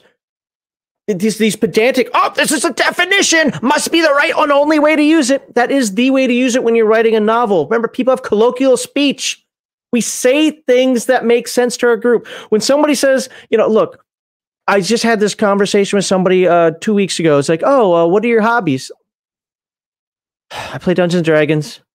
Even though you know the reason I'm shaking my head is because I don't play Dungeons and Dragons. I play other games, but it's what everybody knows. And I'm not going to be like, no, you have to understand what I'm talking about. Even no, I don't. Because then people just tune you out. They're like, Yes. okay, nope, turn this volume down. No, he's got nothing important to say. He's an ass. Right. Right. You know, now if somebody's like, oh, I do too. I was like, okay, well then, then let me tell you, I don't play D and I play these other games, or I play old school D and or or whatever. You know, then you can then you can clarify. But usually, you just get the oh yeah, I've heard of weirdos. You know, Do do do we get the quarters? I had to go. Yeah, who gets them? yeah. I mean, if you're just adding quarters in a jar for you, I don't care. But if you're adding them for me, what? How do I win? All right. I think we end segment two. What do you think? I think we beat that that down. Uh, uh, ultimate. I think generally speaking might be ready for another quarter. A pedantic difference, but but I think generally speaking we agree it is a game. By playing it, you're you're you have a hobby. It's not a community. You and I, yes, Okay, yes. that's that's fine. And and So family, it- it- it- shut up with that like- family business. yeah, it's it, it- it's kind of like suit buttons. You know, one button is always, one button is sometimes, one button is never. That that's us. Always a game, sometimes a hobby, never a community. That's that's how you and I think of it. Yeah. But other people maybe may, you know have other ideas, and that's fine. Except you're wrong. But it's fine. Except it's That's not. I was a member of RPGA also, but I didn't join any of the paths or adventures or whatever. Okay, segment three is when you guys get to come and join us. So let's get the banner up for segment three. I, I, I keep forgetting to leave a little space between segment two and segment three. So when I highlight this later, that's out. Here's- Finding that sweet spot sucks. There it is. There you go. Hey, be sure to like, subscribe, and share. Remember, YouTube hates our stance and everything, so sharing is caring, and it makes my well our lives a lot better. Um, again, one last time for people who uh, who weren't here at the beginning, we've already done the major parts of the giveaway. All three weeks of the giveaway has been taken care of. All that's been handled. Everybody's been mailed and so forth. There's one little outstanding thing, but whatever. Um, if you want to join the members only giveaway, what that means is a hardcover, the 30th anniversary edition of the Rifts book, and four $25 gift cards are going to be given away. Same rules as before. I'm not shipping that hardcover to Kanadistan or to uh, you know to uh, Alaska and Hawaii. If you're CONUS United States or APO FPO, it could be you. And the four gift cards can go to anybody that's allowed to have a gift card. Don't care. Um, then you're going to want to be a member of uh, this channel, uh, of uh, of the YouTube channel. That yes, that means paying. And on Friday, we're going to do the giveaway. Do you have to be there for the giveaway? No, because I found out uh, how to download and make a little thingy and so forth. So be sure to uh, check that out. And yes, for you Twitch weirdos who are crying, yes, we're gonna have one of the giveaways will also include Twitch people. Doesn't mean a Twitch person's gonna win, but uh, yeah, uh, but that's gonna be it's gonna be privated, so you have to be a member to even watch. So, and we'll do an AMA and whatever else, and that'll be before the Friday chill stream, which I will once again make public as normal. So there we go. All right, here's my stuff. You want to get the link out while I get the stuff up? If you want to join us, you need to be a follower, subscriber. Please be pithy, one topic or anecdote. I think we're getting really good about kicking people out after. and uh, watch the language. Don't go there. Um, yeah, if I get me kicked off of YouTube, that's one thing. If you get me kicked off of YouTube, I have some of your addresses now. No, I don't. Uh, so don't do it. But uh, you can click on that link and you can join us to talk about psionics in the Palladium RPG, which was segment one, or to talk about are we uh, a, a, game, a hobby, or a community, or is Dungeons Dragons, or really any game, to be honest with you. Uh, or what was the other topic? Or metagaming. Player knowledge over character knowledge. Yeah. Meta player knowledge versus character knowledge, metagaming. Talk about any of those topics if you want to come in. And then uh, then we'll wrap up the show and call it a day. Cher says, "What about what about people on locals, man? You've been you've been pushing locals for a long time, and they get nothing. Well, I have one person on locals who's also yeah. a member on YouTube now. So well, okay, well then I, I guess you know in the larger argument there could be something to say, but since you're the same person, no. And and, and to be fair, uh, uh that that person I could easily type in that person's name because I kind of know who it is. All right, what what do you got going on, Omen? Oh, how you doing? Okay, so Uh-oh. when you talk about character knowledge, I've yes. always thought that that's one of those things that both the players need to do it. And the other thing is, is part of adventuring is the fun of learning these weird and new things. And, right. and yeah, I understand about trolls, but even if a troll isn't, you know, hey, it only stops regeneration. Yeah, but a torch does what one d four points of damage. I mean, you're, you're beating it down for forever if you're trying to just burn it. In that case, I sure. understand fireball, but um, you know, there there are other systems I thought that did really well, and I like having incorrect information. I don't know if you ever played the Iron Kingdoms role playing game. Heard of it, never played it. Well, their Monsternomicon was really good. That the monsters would have uh, like a DC check as you went through for like rumors. So the higher that you oh. got a higher check, the more information you got. So like at the that's awesome. I like that. It I liked it too. It's like oh, it's a seven. It tells you this, and then as you get higher and higher, and like if you get at the really high levels, it can tell you no, no, the stuff that you learned at the lower DC is wrong. And I thought that that was really cool and interesting in how they how they do that. Um, mm-hmm. The other thing, uh, if we're going to talk about fifth edition and knowledge, look at the Bulette, which has a minus two armor class unless you hit one area, which is what a minus, which is what a plus two or something like that. Um, every character will aim at the weak spot just because it gives them like five ability five higher to hit. But players should know that when it sends up its little fin, and you should say, "Oh, I'm going to have to get in this angle," and um, you know that that makes it kind of fun. Well, your your arrows are bouncing off of it. Well, where's the weakness? Or like the dragon Smaug, where is the weakness on there? You should be able to to look at that and sit back and and say, okay, you know, if the DM tells you, if you say, okay, I'm going to spend a turn trying to look for weaknesses, and you go, all right, well, for perception, and you say, oh, well, you see this chink in the armor right here. Now you get a bonus, but only you and and those those are ways to spot armor flaw from Earthdawn. Yeah, and yeah, and some some games have abilities right for that, you know. So I, oh yeah, good. But I think that that's one of those things that that would be good. Um, but it's just not seemed to be used as much now. I know that you talk about armor class. My view really comes down to just for ease of use. I'll tell the players what the armor class is after they start the fight, because once you start the fight, then you're going, oh, um, you know, maybe I maybe I bit off more than I can chew. Yeah, it's got a negative one armor class, and I need an 18 to hit. I don't know. I like that surprise when the character rolls that 19 is like, what do you mean I missed? Yeah, well, is, you gotta admit that's kind of funny. no, no, I, I actually like that from that side, but I understand yeah. for for speeding it up. instead of me saying this or that, is okay. Did you hit? Yes or no? You know, and, and I Yeah, trust my players pretty much. And tempo and pace of combat is really table dependent. Yeah. Yeah. So I get it. I get it. If if uh, if if if your if your table requires a higher pace of combat, then then that is the way to go. Yeah, I understand.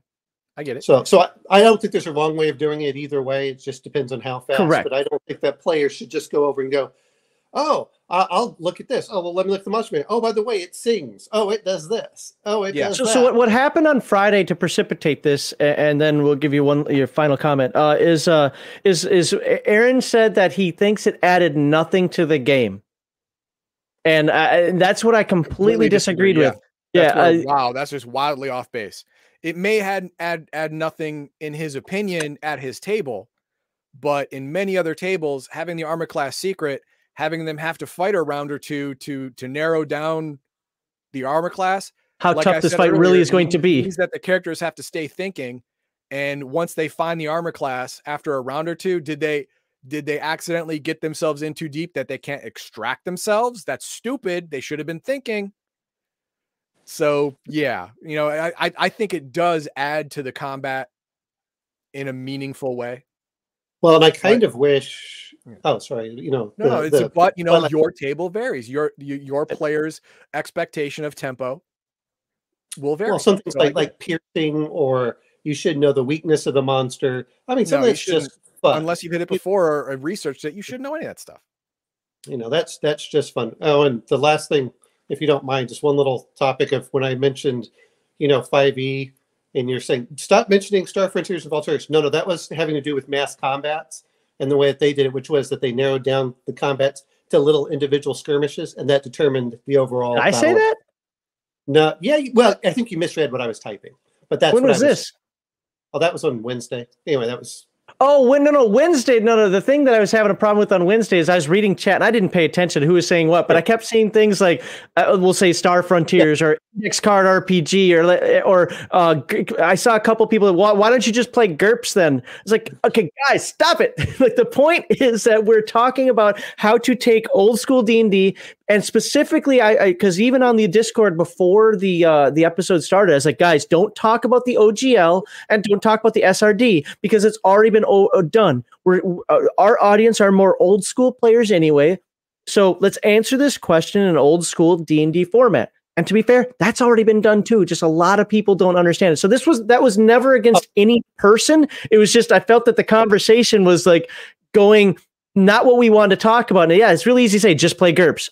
Yeah, that's a simple answer, but that's not an hour and a half stream. No, no, no, no. I, I, that's not what I meant. I just meant that there are ways of doing things like you were talking about in 5e for mass combats that don't require you to spend hours and hours rolling. Anyway, that's Sure. about it. I'll let you guys Okay. go. All right. Sorry for Thank you. getting it. Well, thanks for coming in and, and appreciate it. Hey, have a great day. And now we do Nerdy Ogre. How are you doing, Nerdy Ogre? Afternoon. Doing good. How are you doing? Pretty good, Wonderfully. Pretty good. Yeah. Um, real quick. Uh, whenever people start talking about pigs, it made me it brought to mind an episode of the Beverly Hillbillies. Of course Where- it did. Yeah, yeah. The three of them- Well, okay, so so who did she? What animal did she rescue this time? Elly the Mae. got them hands on the biggest pig ever. oh. And that happened. ever, and Granny was There you going to make a fort bacon and all this other stuff off this big, huge pig. Sure. And Yep. Elly was trying to tell him it's not a pig, it's a hippopotamus. And so, Or- yeah, no, no, that, so, I yeah, think that like builds right in. Perfect example. pigs. That actually, yeah, that, that actually builds into into direct knowledge and uh and rumor and lore, rumor and lore, you know, not non-direct knowledge. Because if if you if you've never seen a pig that big, but you've heard of of things that look like a pig that are big, called hippopotami, then you may think it's a hippopotamus. Or it could actually be a hippopotamus, but you thought it was a really big pig because you've never even heard of a hippopotamus before. That looks like a giant pig. I know that's a Right. giant pig. And the only Either way way Jethro was ever going to go near them jaws was if they was on a plate. He's the only one still alive, isn't he? No, I think Elly May's still alive. No, she she died last year. I think it was. Oh, Yeah, uh, last year, the year before. So I, I remember when uh, I, I forget her name, but yeah, uh, Max Baer, I think, is the only one that's still alive. Oh, no. so, uh, but you you make a you make a good point there. It was a funny way of doing it. I, I think I might want to clip that somehow if I can, but because I, I like that point. I don't know. It's gravity. but uh, uh, all right. Yeah. Any any final comments? Because we have somebody else waiting. I thought that was a really good uh, re- reference there. Uh, Yeah. Yeah, Yeah, good. yeah. We're good. Okay. all right. See y'all All right. later. Yep. Have a great one, Nerdy Ogre. That was. I'm gonna remember that one. By the way, I thought that that was good. Yeah. Uh, hey, Sheriff, what's going on? Not much. Um, so most of you guys know that I've played with Max and and uh, That's gross. seen the dog there uh, during the uh, our time in DC. Um, I found it when I did start, start role playing because I never when I started D and D we never really role played. It was more of the hack and slash, roll the dice. My character does this. So I remember we had to train you. you had to train me.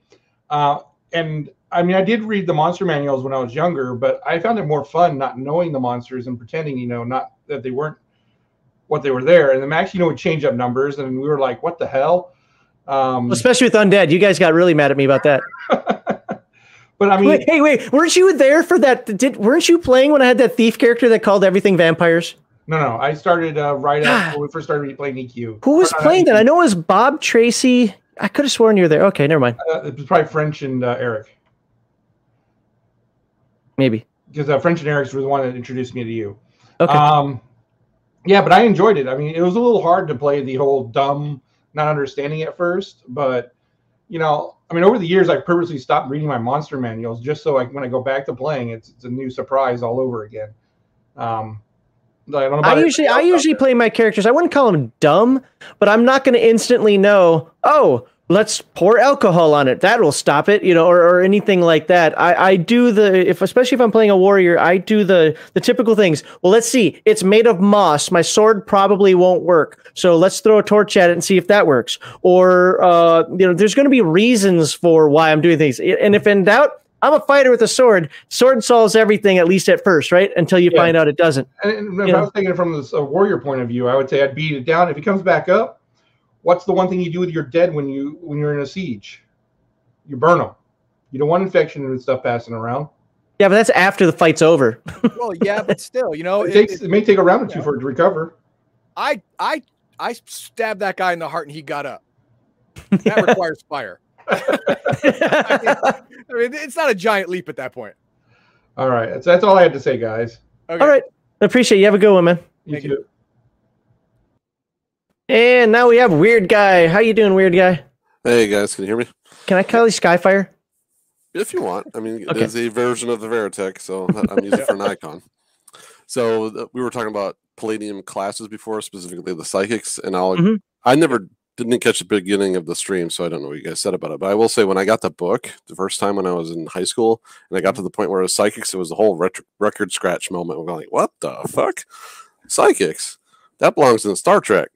The hell is it supposed to be doing in a damn swords and wizard type setting? So I Like, went it. conceptually, it seems like it should be. I don't like. I just don't like psionics in any game. It doesn't matter what the name of the game is. Anybody that goes, "Loo, loo, loo, loo, loo, loo," I'm like, I'm out. Like, well, I I play them, but I just say I I don't like them. I don't. it, they belong in some things. I mean, you're obviously never going to get a good Star Wars Jedi Knight game if you don't have people who can do superpowers. But then again, you could maybe re- rejigger it to do it. But you already I have magic. So, so my thing for fantasies, you already have magic. Magic comes with rules, and that's what I like about it. Psionics typically doesn't come with rules. It's like if I can think it, it can happen. And to me, that's just lazy playing. Or I shouldn't say playing. It's not the player's fault, but you get what I'm saying. Yeah, but we just never used them. We just say, oh yeah, there's psychics as an option. We just opt not to use them. I never, and the whole thing, because in the Wayne Palladium system specifically, since this is what we're talking about, they have so many characters that can have, be a minor or a major psychic, who is just the second thing that they can have during character creation. That is dumb. It's like you either play a psychic or you don't, because otherwise players are going to go like, "Well, I got screwed out of psychic powers I should have had." Well, it's like we were talking before about uh, when we go into uh, Heroes Unlimited in a couple of weeks. Uh, how how many? It's amazing how many doctors and ninjas there are on the planet because everybody mysteriously rolls doctor for all the skill selections or rolls ninja because they want to be a combat character. It's like no, No, no, no, no. I, I- I'm gonna watch you roll in front. But the but with the whole psionic thing, uh, I, I I agree with Max that psionics are are overpowered in most games that they're in, unless a game revolves around psionic specifically. It seems like it was put in as an afterthought and not properly balanced. This this right here, and the games that do that, I actually appreciate. If you have the game master, it's like when we talked about the Diabolist last week and a little bit about the the the Psionic this week. Uh, like with, with the psychic sensitive, you have to have a game master that portrays that or, or, or allows that to develop in the game properly. Otherwise, nobody's going to want to play it. Sa- same thing with this down here. You have to have a game master that actually does that and doesn't just say hey, hand wave. You know, it doesn't matter. That's your character. I'll let you do it. Blah blah blah. That if if somebody going back to the Diabolist from last week, if somebody hand waves all the uh, Diabolist abilities, or like we were talking about segment two today, if somebody hand waves all the legend lore type abilities and just lets everybody have it, you cheapen the bard, you cheapen the Diabolist. Like there's a reason that those classes exist. Utilize them for their strengths. Yeah, and and uh, on a com- somewhat side note, I know we covered warriors and men of arms like what two weeks ago. Am I the only one who appreciates the fact that Palladium Fantasy does not have a fighter? They have a soldier, they have a merc, they have an archer. They don't have the goddamn fighter. Well, it, it depends because I, I I like the concept of the fighter in in basic D and D. In fact, that you can call yourself a knight, call yourself a fighter, call yourself a soldier or gladiator or whatever. You, didn't get special skills for it. It's just how you fought. Like if you decide to play a fighter and you want to ride a horse all the time and joust, you do that. I'm gonna go sword and board. So I like it in that concept. Outside of that, when you start talking subclasses and kits and all that other nonsense, I agree with you 100. Yeah, to me, the I know where it came from because the idea was originally they were going to use the term fighting man, but it Mhm. got shortened to just fighter.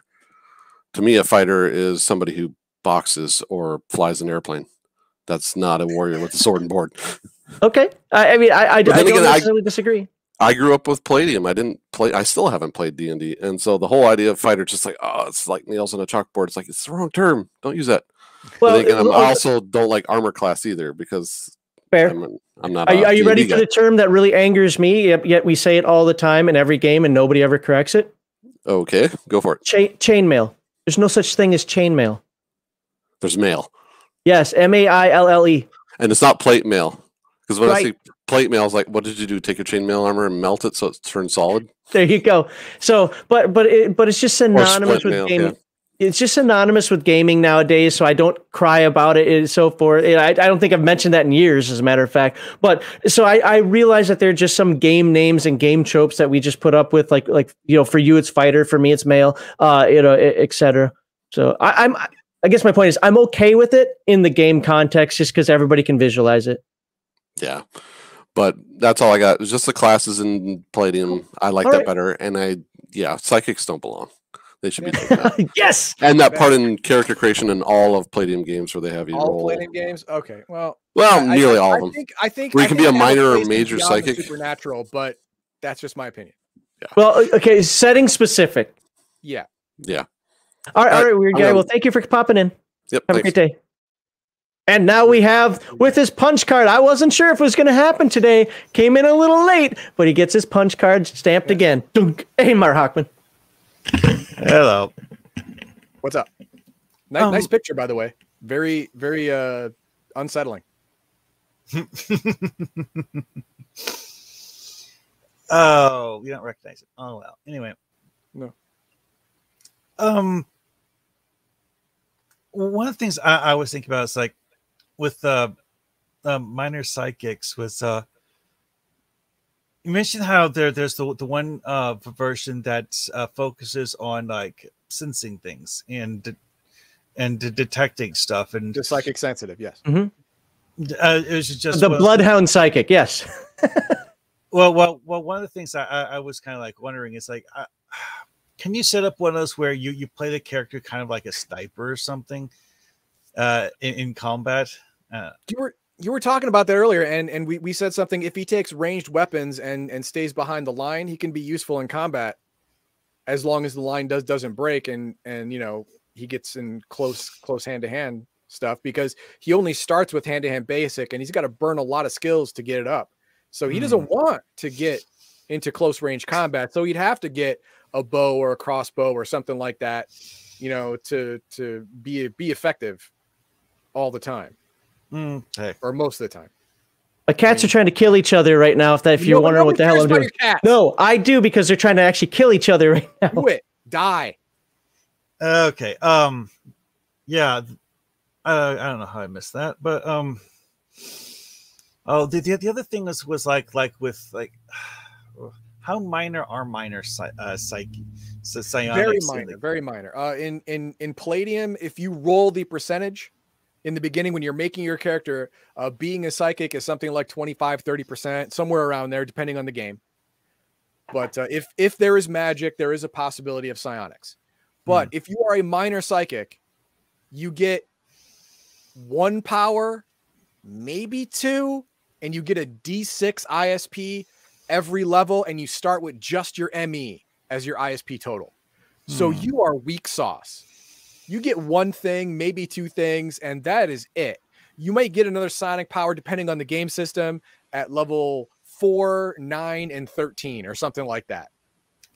But you are nothing compared to an actual psionic character class. Absolutely nothing. Well, But it- you do get to you do get to take advantage of the better saving throw the the uh the 12 you're considered a, a minor a minor psychic so you're you do take the uh was it 12 was it saving throw of Hmm. 12 because it, it's For, I'm sorry, for, it was uh, uh, for a minor psychic. Yeah, it's 12. yeah 12. it's 12 yeah and, and instead instead of 15 you get to roll your 12 as your base saving throw so that's nice well, but um, other than that that the did you n- notice how I mentioned in chat Ivanova from uh, Babylon Five? Because that, that that's one thing I, I kept thinking of. when you She- were- see she doesn't have a power though She- uh, uh, in uh, in in palladium uh she would be in a in a r- in a present day called a latent psychic hmm. have she would have no powers but she would have the the the saving throw roll but i don't i think that's in one palladium game like Hmm. the beyond the supernatural might be in um People said a lot of good things about Beyond the Supernatural. I'm no, actually I- looking I- I forward did to doing that on it a game. years ago i, I did a whole i did a Well, thing on it I- I No, mean, you did Nightbane. it- I did it- I think damn it I thought I did well, well, one of the, the things that Ivanova actually did was um, sensing whether or not uh, uh, telepaths were I, We're we're Uh, scanning her. Yes. yeah. She she would be able, she would be able to know when she was being scanned. She couldn't stop it. So she didn't have she didn't have uh mind blank. She didn't have anything like that.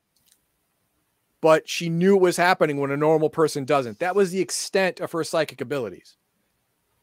That was pretty much it. That I was mean, all. I- so I, I- I would call her a latent psychic. And in in a, there is I if I remember correctly, there is a Palladium OCC that is latent psychic that is just weak sauce bullshit psychic, Hmm. but still has powers. Something like that. But yes, I mean uh, it's it's it's hard it's hard comparing two different two completely different genres like that.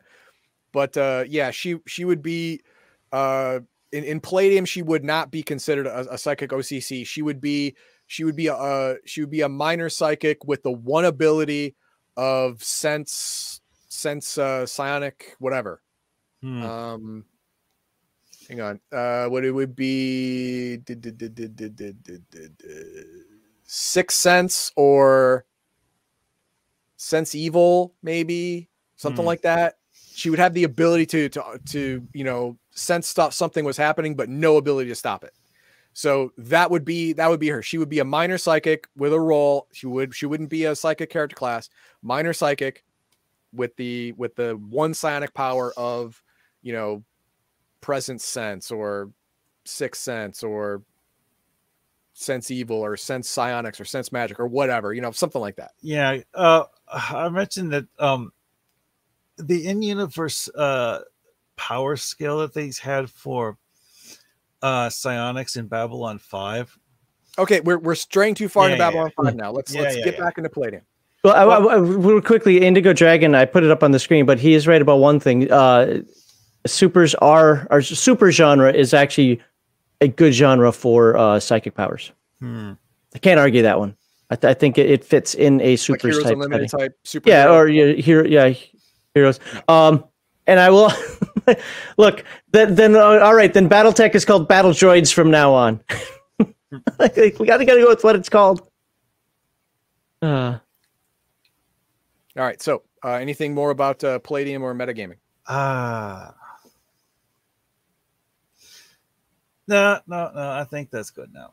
Okay. all right, all right. well, Okay, I'm gonna put the.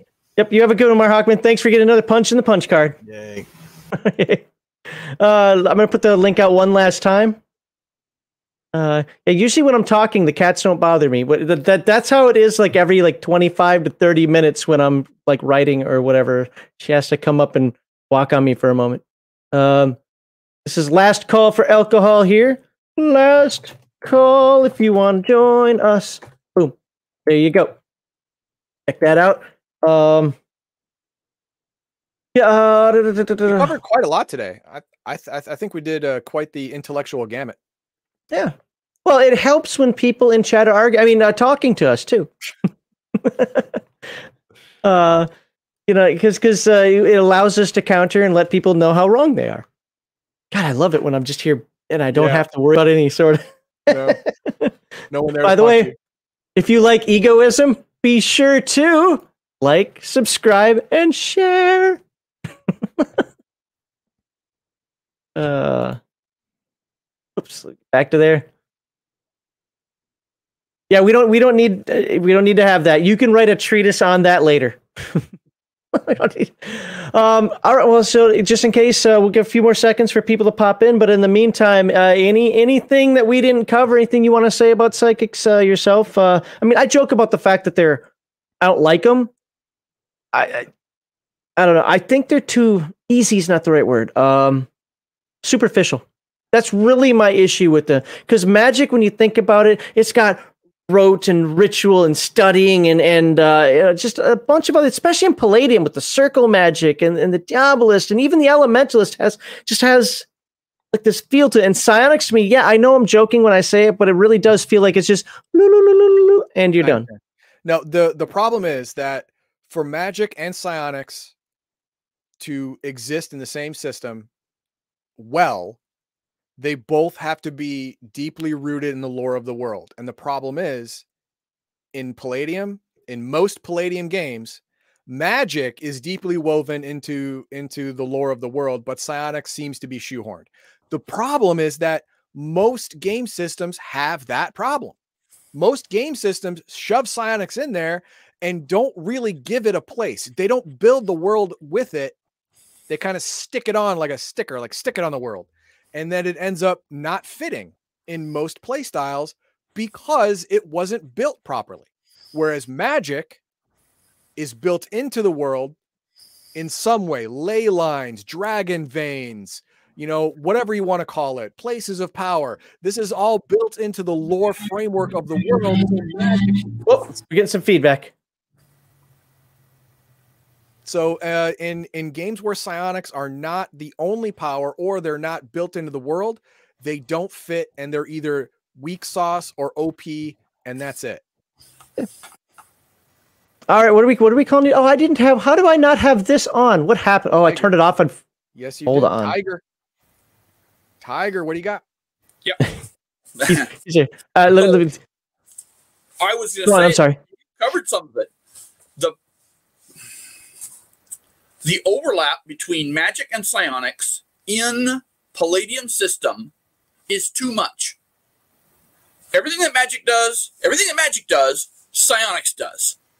And it shouldn't be that way. There are no I mean, realistically, if you look at if you compare what the abilities do, there is nothing that is unique to magic that only magic does, nothing that is unique to psionics that only psionics does. I would disagree in in half of that statement.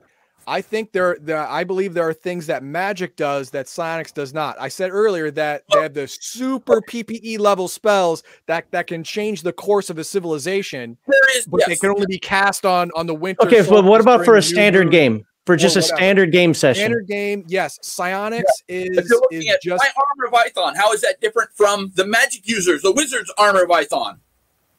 Uh, uh, the the the armor of Ithan and the and the Psi shield are are uh, I'm not going to say interchangeable, but they they fit in the same slot. You know, if Yeah. if if you are going to have psionics and you build it right in your world, you are absolutely correct. You need to make it have its own place. You need to make it have its own flavor, have its own flair, have its own job. You're absolutely right. You're absolutely right. And most games get that wrong. Palladium is not an exception. They uh, uh, psionics was tacked on at the end, ends up being a copy of most things that Magic does, and it doesn't seem to have its own place. That's how I right. see it. Is And, and I believe you. th- and it- it's the same thing with magic, you know, because there are uh, magic items and there are psionic, psionic items too. In AD&D second edition, that was a big problem. Yes. And most of the most of the palladium psionic items are like are just sort of copies of the magic items, but they're psionic. Ooh, they're psionic.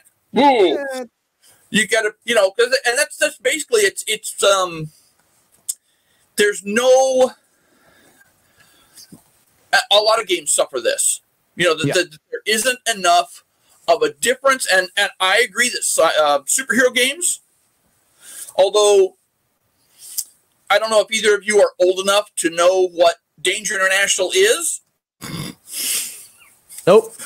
It's it's a it's it's a very old hero system pulse game. Okay. Had they there was Danger International and there was another one and there was they did it did pulse and the psionics in that game were like uh psychometry because it was very 1920s 1930s so everything had that feel of 1920s 1930s mysticism and and you know uh, yeah. No, I, I get. It, I get it. It was. It was. had a feel to it that was beyond because there's magic in the world and there's psionics in the world, but the psionics and the magic do not, They do do not- jobs.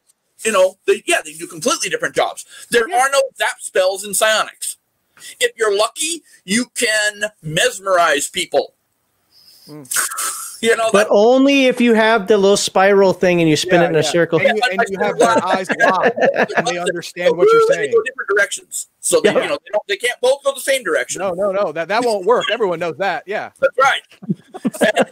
So you might have, you know, if, if you it, it, and there's you know they're very low level, but in a 20s and 30s game where the magic is also very low level, you know, if you come into conflict with uh, with cultists, you aren't you aren't throwing a fireball, you're throwing a grenade. You know, you're you're opening up with your Tommy gun. Because if they cast a spell, you don't have much of a defense against it. But the spell they cast, burn. you don't know what they're going to cast. They might summon something. They might, you know, they might take control of your friend. They might do something, and that's why they're cultists because they want that that extra power that's completely different from the psionics that your friend has, who can touch a thing and tell you its history. Maybe not who owned it. Yeah, I, I like that. The like the reading and uh, and you know there, there's there's some part of psionics I like conceptually, just not the way it's put in games. Just like to be fair, if you really want to make me happy about magic, and I can't believe I'm saying this, but something like Mage the Ascension to me speaks to me more because I like the concept that magic has ritual and rote to it. Because in the real world magic, that's how it's done. It's done through ritual and rote. rote. It isn't just like saying four words and throwing out a fireball. Yeah, no, it's yeah. The, the the whole reason for the ritual and rote is to focus the mind, to let the magic flow freely in the direction and amount and way you need it to flow. That that's what all those arcane symbols and meditation and and ritual summoning components are for. And it, it creates it creates a bonding with the game system that almost everyone gets right, but when it comes to psionics, almost everyone doesn't do that and gets it wrong. They don't make it part of the world. Or they, they, they make it just a different kind of magic, which is also wrong. If you're doing it, you're doing it wrong. Don't have But it. then, but the, but then you got fa- just typical fantasy game. I mean, it's it's a game. So see, again, I'm not going to harp on D and D about it because D and D's been like this forever, and really, I'm not even going to harp on Palladium about it. You know, it's it's just kind of fantasy trope at this point. But just to go back on topic here, th- that's how that's one of the ways you can differentiate magic from psionics. If you want magic to only be two actions per round or let's say if you want magic to say every spell takes at least a minute to cast because you have to read an evocation invocation if you're or it should be an invocation evocation if you're priest i forget it, whatever. Um, but a psionic can go lulu lulu well sure leave that to reading. Leave that to some of that clairvoyance and clairaudience. Leave that to the the the the, the shield you know bah you can't mind dagger me great. While the wizard's over there getting the spell ready, reading off the incantation, burning the incense, and doing so, and then it you get nuked. or the demon comes up and does it for you. You know, out of the ground comes you know the horns and then the head. The grass starts to burn on fires. This creature just comes out of the ground. Something that's meaningful and long lasting. Um, but of course, then how do you put that in first level? I, I, think that's that's really what it comes down to. It makes it really difficult to balance a game at low level. Yeah, you can play a, you can play a wizard after everybody's tenth level. You know, so. I get it. So, all right. Any any final comments uh, before we head on out here? I like Palladium. Palladium can be a lot of fun.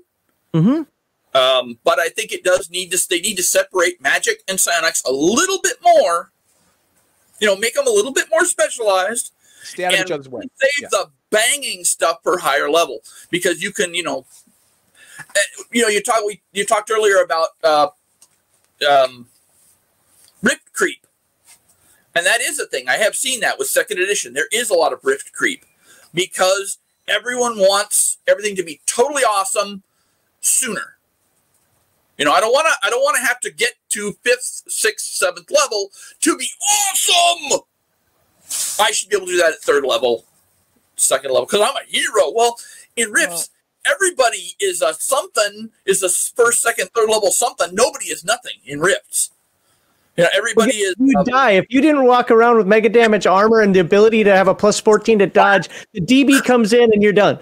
you know, yeah, the, the shift you make a mistake and the entire village or town is gone of some kind or something. Everyone has yep. to be something. You have to, because the world is just so freaking dangerous. But in, mm-hmm. in a magical, in a, in a medieval style world, oh, half the peasants are just nobody, and and you you never you know what you, what I said this earlier. I put it in chat. You know, I'm a settler. My skills are agriculture and not dying because I'm stupid. well, we used to call that far- farmers uh, farmers intelligence or farmers wisdom uh, up in Minnesota, where it's like, look, don't discount that farmer because he might not have book education, but he's got enough common sense that will take your book education through it. He will survive while you die because you have to look it up in a book. He can make his own food. He can grow his own food. He can he can make his own clothes. He can build his house. He can make his own furniture. He can do all these things, none of which include killing a dragon, and the reason he's alive is because he's not dumb. Hey, look, there's a dragon. Let's run after it. Now the farmer says, "You all have fun with that. I'm going over here." I'm gonna, I'm gonna, I'm gonna take all, all of my juicy cattle and try and go the other way. Yes, from the Absolutely. dragon. Yeah, you guys. I don't, I don't want to just live. I want to have a livelihood when this dragon goes away, or when yep. the when the adventurers finally slay this thing. I want to be able to come back here with some cattle and still have a livelihood so I got a plan. All right. Um, go ahead and give a final comment here, and then uh, then we're gonna head out. Versus or arcane versus cleric. There is a big difference between arcane and cleric spells in D and D, and there have been. Well, they've kind of mixed it a yeah, bit now. Yeah, fifth, uh, but, fifth edition so mixes a lot of stuff together. But, yeah. you know, first and second edition, there was a big difference between spells. Now, not so much because everyone yeah. needs to be able to do everything. What are you? I'm I'm a first level fighter and a first level barbarian and a first level rogue and two and I got two levels as cleric and I don't even well, even even outside of that, they've added healing spells to the wiz because that's how I was going to yeah, counter this and say wizards can't heal. Crazy. But they have he- they have pseudo healing spells now, which is horrible. Uh, what it used to be is that clerics, while they could do damage, they could you know there are a couple really exceptional spells like uh, like. Um, uh, light, call, call, lightning uh, as an example. But usually the damage spells didn't do a lot of damage, where the wizard could do a lot of damage, and and wizards couldn't heal at all. So uh, you know, that that was the main difference. But yeah, nowadays I don't know. All right, uh, Tiger and Man's Clothing, thanks for popping in here. Absolutely appreciate it. I think that's your second time popping in, so that's awesome. Uh, I, I like seeing people become regulars. So you have a great day, sir. Bye, con queso. Did he just did he just speak? What did he speak? What was that? He, he He just talking. Was that Mexican? Okay. I think it sounded like Mexican. I don't know. I thought it was Klingon or something. so, uh, weird guy said, yeah, uh, it's, it's what else says? I saw a shout out from Minnesota. Oh, hey there. Yeah, Minnesota. Too bad I live in Alabama now. Uh, yeah, clerics could fight. Actually, I like basic. One of the things I love about clerics and basic is you didn't even start with spells at first level. How do I heal? Eh, yeah. know, no, you- called it's called rags and a, and a stick. Yeah. Twist, twist, twist as, uh, uh, as desired. You know. But how do I smite my enemy with holy power? Uh, cudgel, I guess. yeah, there you go. God needs to see that you're going to live first yeah, before yeah. he decides to. God helps those who help themselves. Help yourself to second level. Oh, we got we got Minnesota's taking over. Hey there, yeah, Skol Vikings. Actually, it's like the only thing from Minnesota I still retain. Uh, all right, let's uh, let's go through our proclivities here, and uh, and we're gonna call it uh, day. First of all, I want to thank all the people who popped in on segment three. That's awesome. I think that's one of the most amount of peoples we had pop in on one show. So uh, good stuff. We uh, I love it when you guys pop in and, and talk to us for a little bit. Sorry we don't give you a lot of time, but that's just the way it works. We want to be a radio call-in show, so you know. Sorry, not sorry. However that goes. Um, all right. Don't want to thank our monetary backers. We didn't get any super chats today, but uh, you know what? That's okay. That's okay. Heathen Dog will just have to not get paid again. I just, Um, won't have- I just won't eat. That's all. he just won't. Yes, he not won't eat. All right, but then we do want to thank the people who do super chats, give us cheers. Uh, we, you know, sometimes we get donations that I don't see until after the fact on PayPal, so it's all good, guys. You know, and because that, we want to thank all of our awesome followers and subscribers, our chatters and lurkers. Yes, and of course, if you don't want to give money to us, give it to. If you use that link, Wounded Warrior will will pat us on the back and say thanks, Legion of Myth, for somebody donating to Wounded Warrior Project. You can find our videos on Rumble, Odysee, YouTube, Twitch, and uh, and you can donate through those other ones. Yes, uh, I'm starting to get more comments on Rumble as uh, and what's you know what's cool about Rumble and not Odysee. What? Rumble doesn't have a an hour limit for my live streams, so all the live streams are on Lum, uh, are on Rumble. nice. Well, all the uh, all the public ones are on Rumble. So that eight hour live stream that's not on Odysee, well, guess what? You can watch it on Rumble. Sweet. And of course, you can find uh, come to our website, which is really just our videos right now. I keep telling myself I'm going to add stuff to it, and I never do because I'm busy in real life. I need to hire somebody to work for me. Uh, I don't know how that works. I want. anything. She's just laying about. She's she's remodeling the house for some She's reason. la- oh, please. I know it's all- weird. Uh, uh, let, let- let me guess. Work only gets done when you're not there.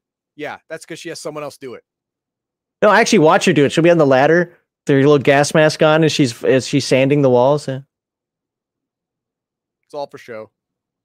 But a whole gives hey, that's that's fine. You don't have to. You don't YouTube's free. That's why we're you know, if we wanted it to only be for money, we would only do members only streams. So it's all good. all right, let's put that up. I think I'm done, uh, except for I- you you don't have some any words of wisdom. for today.